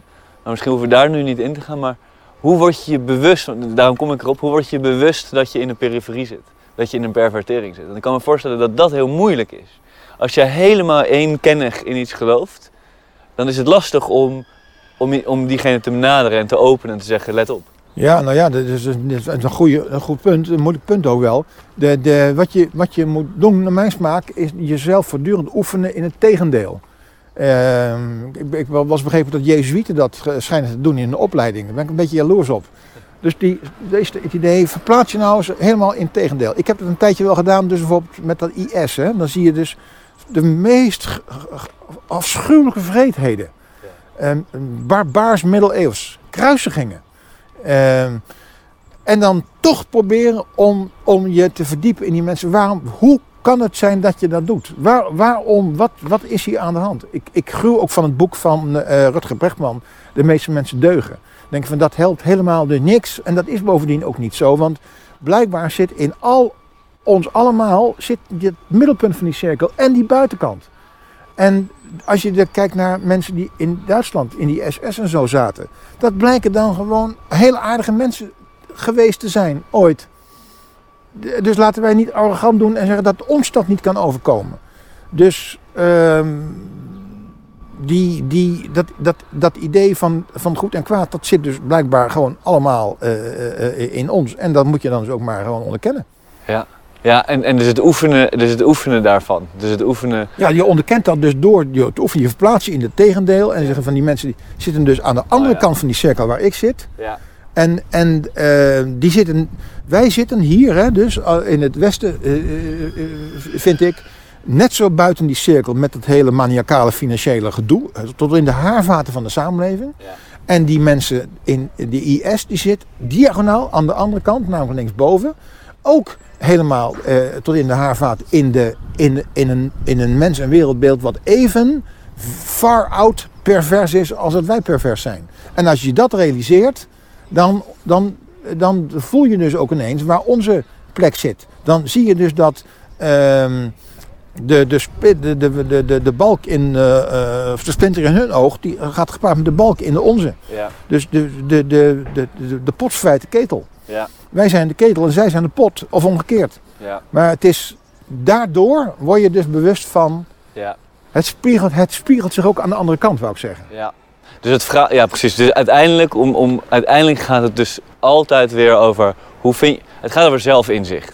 Het gaat over het begrip en ook de erkenning dat, dat je als mens eh, tot uiterste gedreven kan worden en naar het midden gedreven kan worden. Maar Ja. als je dat niet eens weet, want ik denk ook als ik kijk naar mijn middelbare schooltijd of, of opleiding of. Het gaat niet over de mens. Het gaat meer over als je het over SS'ers hebt of over de nazi's, dan gaat het over het feit. Ja, dat is heel, die waren slecht, maar dat ben jij niet. Ja. Je zet jezelf eigenlijk erbuiten. Terwijl eigenlijk zou het zijn, maar dat ben jij ook. Ja, het schuilt ook Kijk, in het ons. schuilt ook in ons. Ja. En, en, en dat, dat is eigenlijk een totaal andere vorm van naar geschiedenis kijken. Of naar de omgeving kijken. Eh, als je dat opent en dat je ziet, oh ja, die persoon ben ik ook. Alleen die is verschoven naar een, naar een periferie, naar een extreem, Ja. naar een pervertering. Ja. Dat biedt ook Nou ja, dat biedt ook de kans om te zeggen: kom weer terug naar het midden. Ja, maar het is ook natuurlijk, de, de, de, de, de, als je e- de ethiek verder doordenkt, eh, verzets mensen in de oorlog. Eh, als je daarover na gaat denken, wat voor afschuwelijke dilemma's dat zijn, los van jouw eigen lijf, eh, door dat te doen, stel je dus ook gewoon je familie, je omgeving, eh anderen eh, enorm in de waagschaal. En eh, waar, wat, waar is dan het goede daarin? Door dan, daar, daar, daar, daar faalt bijna ieder moreel kompas, want het is altijd fout. Ja. Wat je ook doet.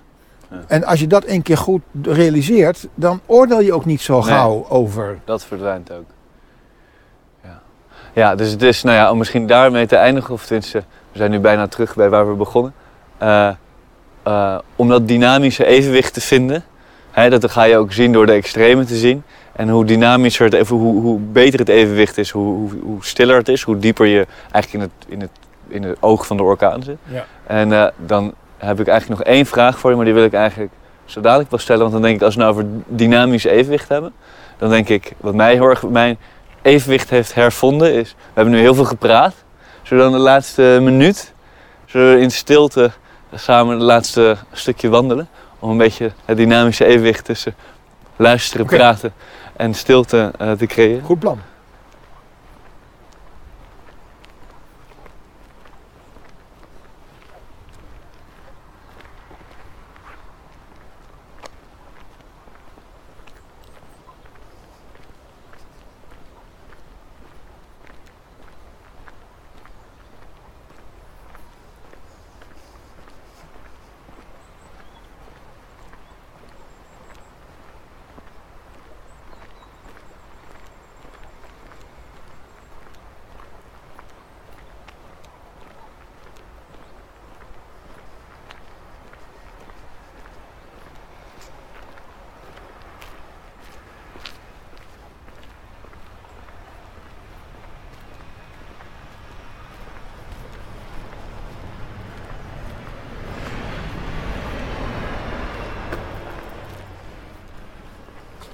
Het is uiteindelijk een prachtige dag geworden.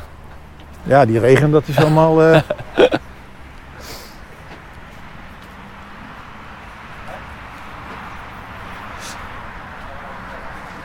Ja. Want er is nog, toen we net begonnen met wandelen, was er nog, eh, toen kwam er een eh, voertuig voorbij. Oh ja, een landbouwvoertuig. En dat was John Deere. En Ja. toen zei ik, John, het lijkt op John D. Daar het even hebben. En het heeft, ik denk meer voor als toetje. We hoeven er geen heel verhaal meer van te maken. Maar het- omdat het zo, ik vond het zo'n boeiend verhaal over de, de James Bond van la lettre. Daar moest ik aan denken, namelijk via John Dee. Ik weet dat dat net iets anders is. Maar zou je, die, zou je daar nog even over willen uitweiden? Over de, over de James Bond van de, van de, van de renaissance? Ja, nou, we moeten ook dan natuurlijk compact even doen. Kijk, die John Dee, dat was een, uh, een, een, hele grote uh, renaissance wijsgeer eigenlijk. En die was van alle markten thuis, was echt een homo universalis. Uh, die ontwierp allemaal technische dingen van groot belang. Die was ook waarzegger en, en, en spiritist. Die heeft onder andere, heeft die, dat schijnt echt waar te zijn, de, de, de Engelsen gewaarschuwd te hebben via een soort helderziendheid voor de armada. En, en de storm die ontstond toen. Dat was in 1588. Toen zei hij van alle schepen moeten in de haven blijven in Engeland.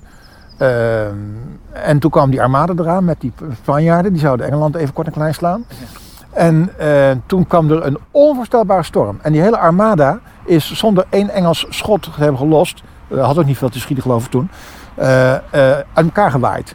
En die is om Engeland gevaren. Die mensen zijn voor een deel hier in Nederland terechtgekomen. Die Spanjaarden, die, kun je af en toe nog zien.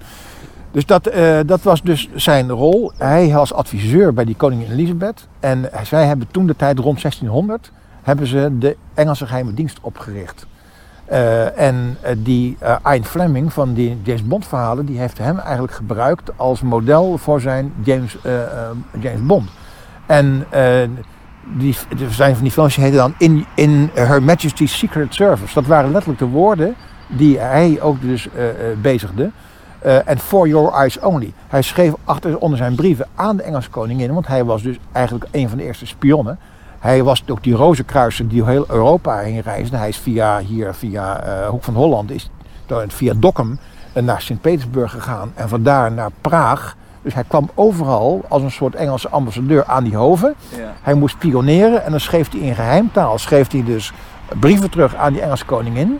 En dan schreef hij dan For Your Eyes Only. En dan tekende hij twee uh, en zeven met twee rondjes erachter met pupillen erin. Dat waren de ogen van de koningin. Ja. Uh, dus dat stond dan, of uh, omgekeerd, twee nulletjes met een zeven erachter. Zeven vanwege die rozenkruisers, dat is een heilig getal daar. Dus hij ondertekent met 007. En dan schreef hij onder For Your Eyes Only. En uh, dat was dus James Bond avant la lettre. En dat, dat, dat, dat beeld is dus meegenomen door die, door die Ian Fleming. Omdat dus toen die Engelse geheime dienst is ontstaan. Maar dat is dus, die James Bond, dat vind ik het mooie, dat is dus een van de grootste geesten van onze heden. Die ligt aan de, aan de, aan de wortels van onze westerse beschaving hier nu. Ja, en, en misschien als allerlaatste, maar dan zie je dus, hij, zoals jij hem omschrijft, dat was een, dat was een spiritueel, materialistisch, collectief, individueel uh, superspion. Ja. En James Bond nu is misschien een iets meer um, materialistisch. Uh, ja. ja, maar dan, dan desalniettemin vertelt ook dus die huidige James Bond verhalen, die vertellen dus hoe de, als je een script maakt voor Hollywood, een, een, vriend van mij heeft dat ooit gedaan, dan krijg je een instructie. Er staat in van, denkt u er goed om scriptschrijver dat dus de held na een kwartier zijn missie moet snappen en na een half uur onderweg moet zijn ja. en na nog eens uh, enzovoort. Dus die, de, het gaat al die verhalen, ook een James Bond verhaal, dat gaat over een probleem, de storm in de periferie, de armada. Ehm, vervolgens dan het onderkennen van de het op weg gaan. En dan uiteindelijk dat midden bereiken. Uh, en daarmee de mensheid redden. En bij Tolkien heet dat dan, hè, dat dan op die manier, hè, als dus die, in die band van de ring, hetzelfde verhaal, dat midden bereikt is, dan kan midden-aarde behouden blijven. Ja. En dat midden-aarde heet dus niet voor niks zo. En, en Beeldhoven is ongeveer het midden van Nederland. Uh, voor ons nu even wel. voor ons nu even wel. Hopelijk hebben we iets van het midden bereikt. Uh, wij gaan koffie drinken. Klaas, uh, heel erg veel dank. Ik weet dat we nog zes uur door hadden kunnen gaan. Maar in elk geval heel veel dank voor deze wandeling. Nee, jij ook dank, want mij is dit ook toch een zeer verhelderende discussie. Ja, nou gelukkig. samen verder op tocht dan maar. Zo dat. Dankjewel. Je luisterde naar Terug naar de Natuur, de podcast van Club Groeneveld. Met dank aan Klaas van Egmond, Martien Groenendijk, Marcel Tjepkema, Deborah Huisman, Jelte Vredenbrecht en Lonneke Rodens. Wil je meer weten? Ga naar www.clubgroeneveld.nl ook als je wilt deelnemen aan onze programma's en collegereeksen. Als laatste nog voor diegenen die zijn blijven luisteren, een fragment uit het gedicht The Second Coming van William Butler Yeats, dat Klaas in zijn boek aanhaalt om het gevaar van middelpuntvliedende krachten te omschrijven. Turning and turning in the widening gyre, the falcon cannot hear the falconer. Things fall apart. The center cannot hold. Mere anarchy is loosed upon the world. The blood dimmed tide is loosed, and everywhere the ceremony of innocence is drowned. The best lack all conviction, while the worst are full of passionate intensity. Een pleidooi, kortom, voor middelpunt zoekend leiderschap.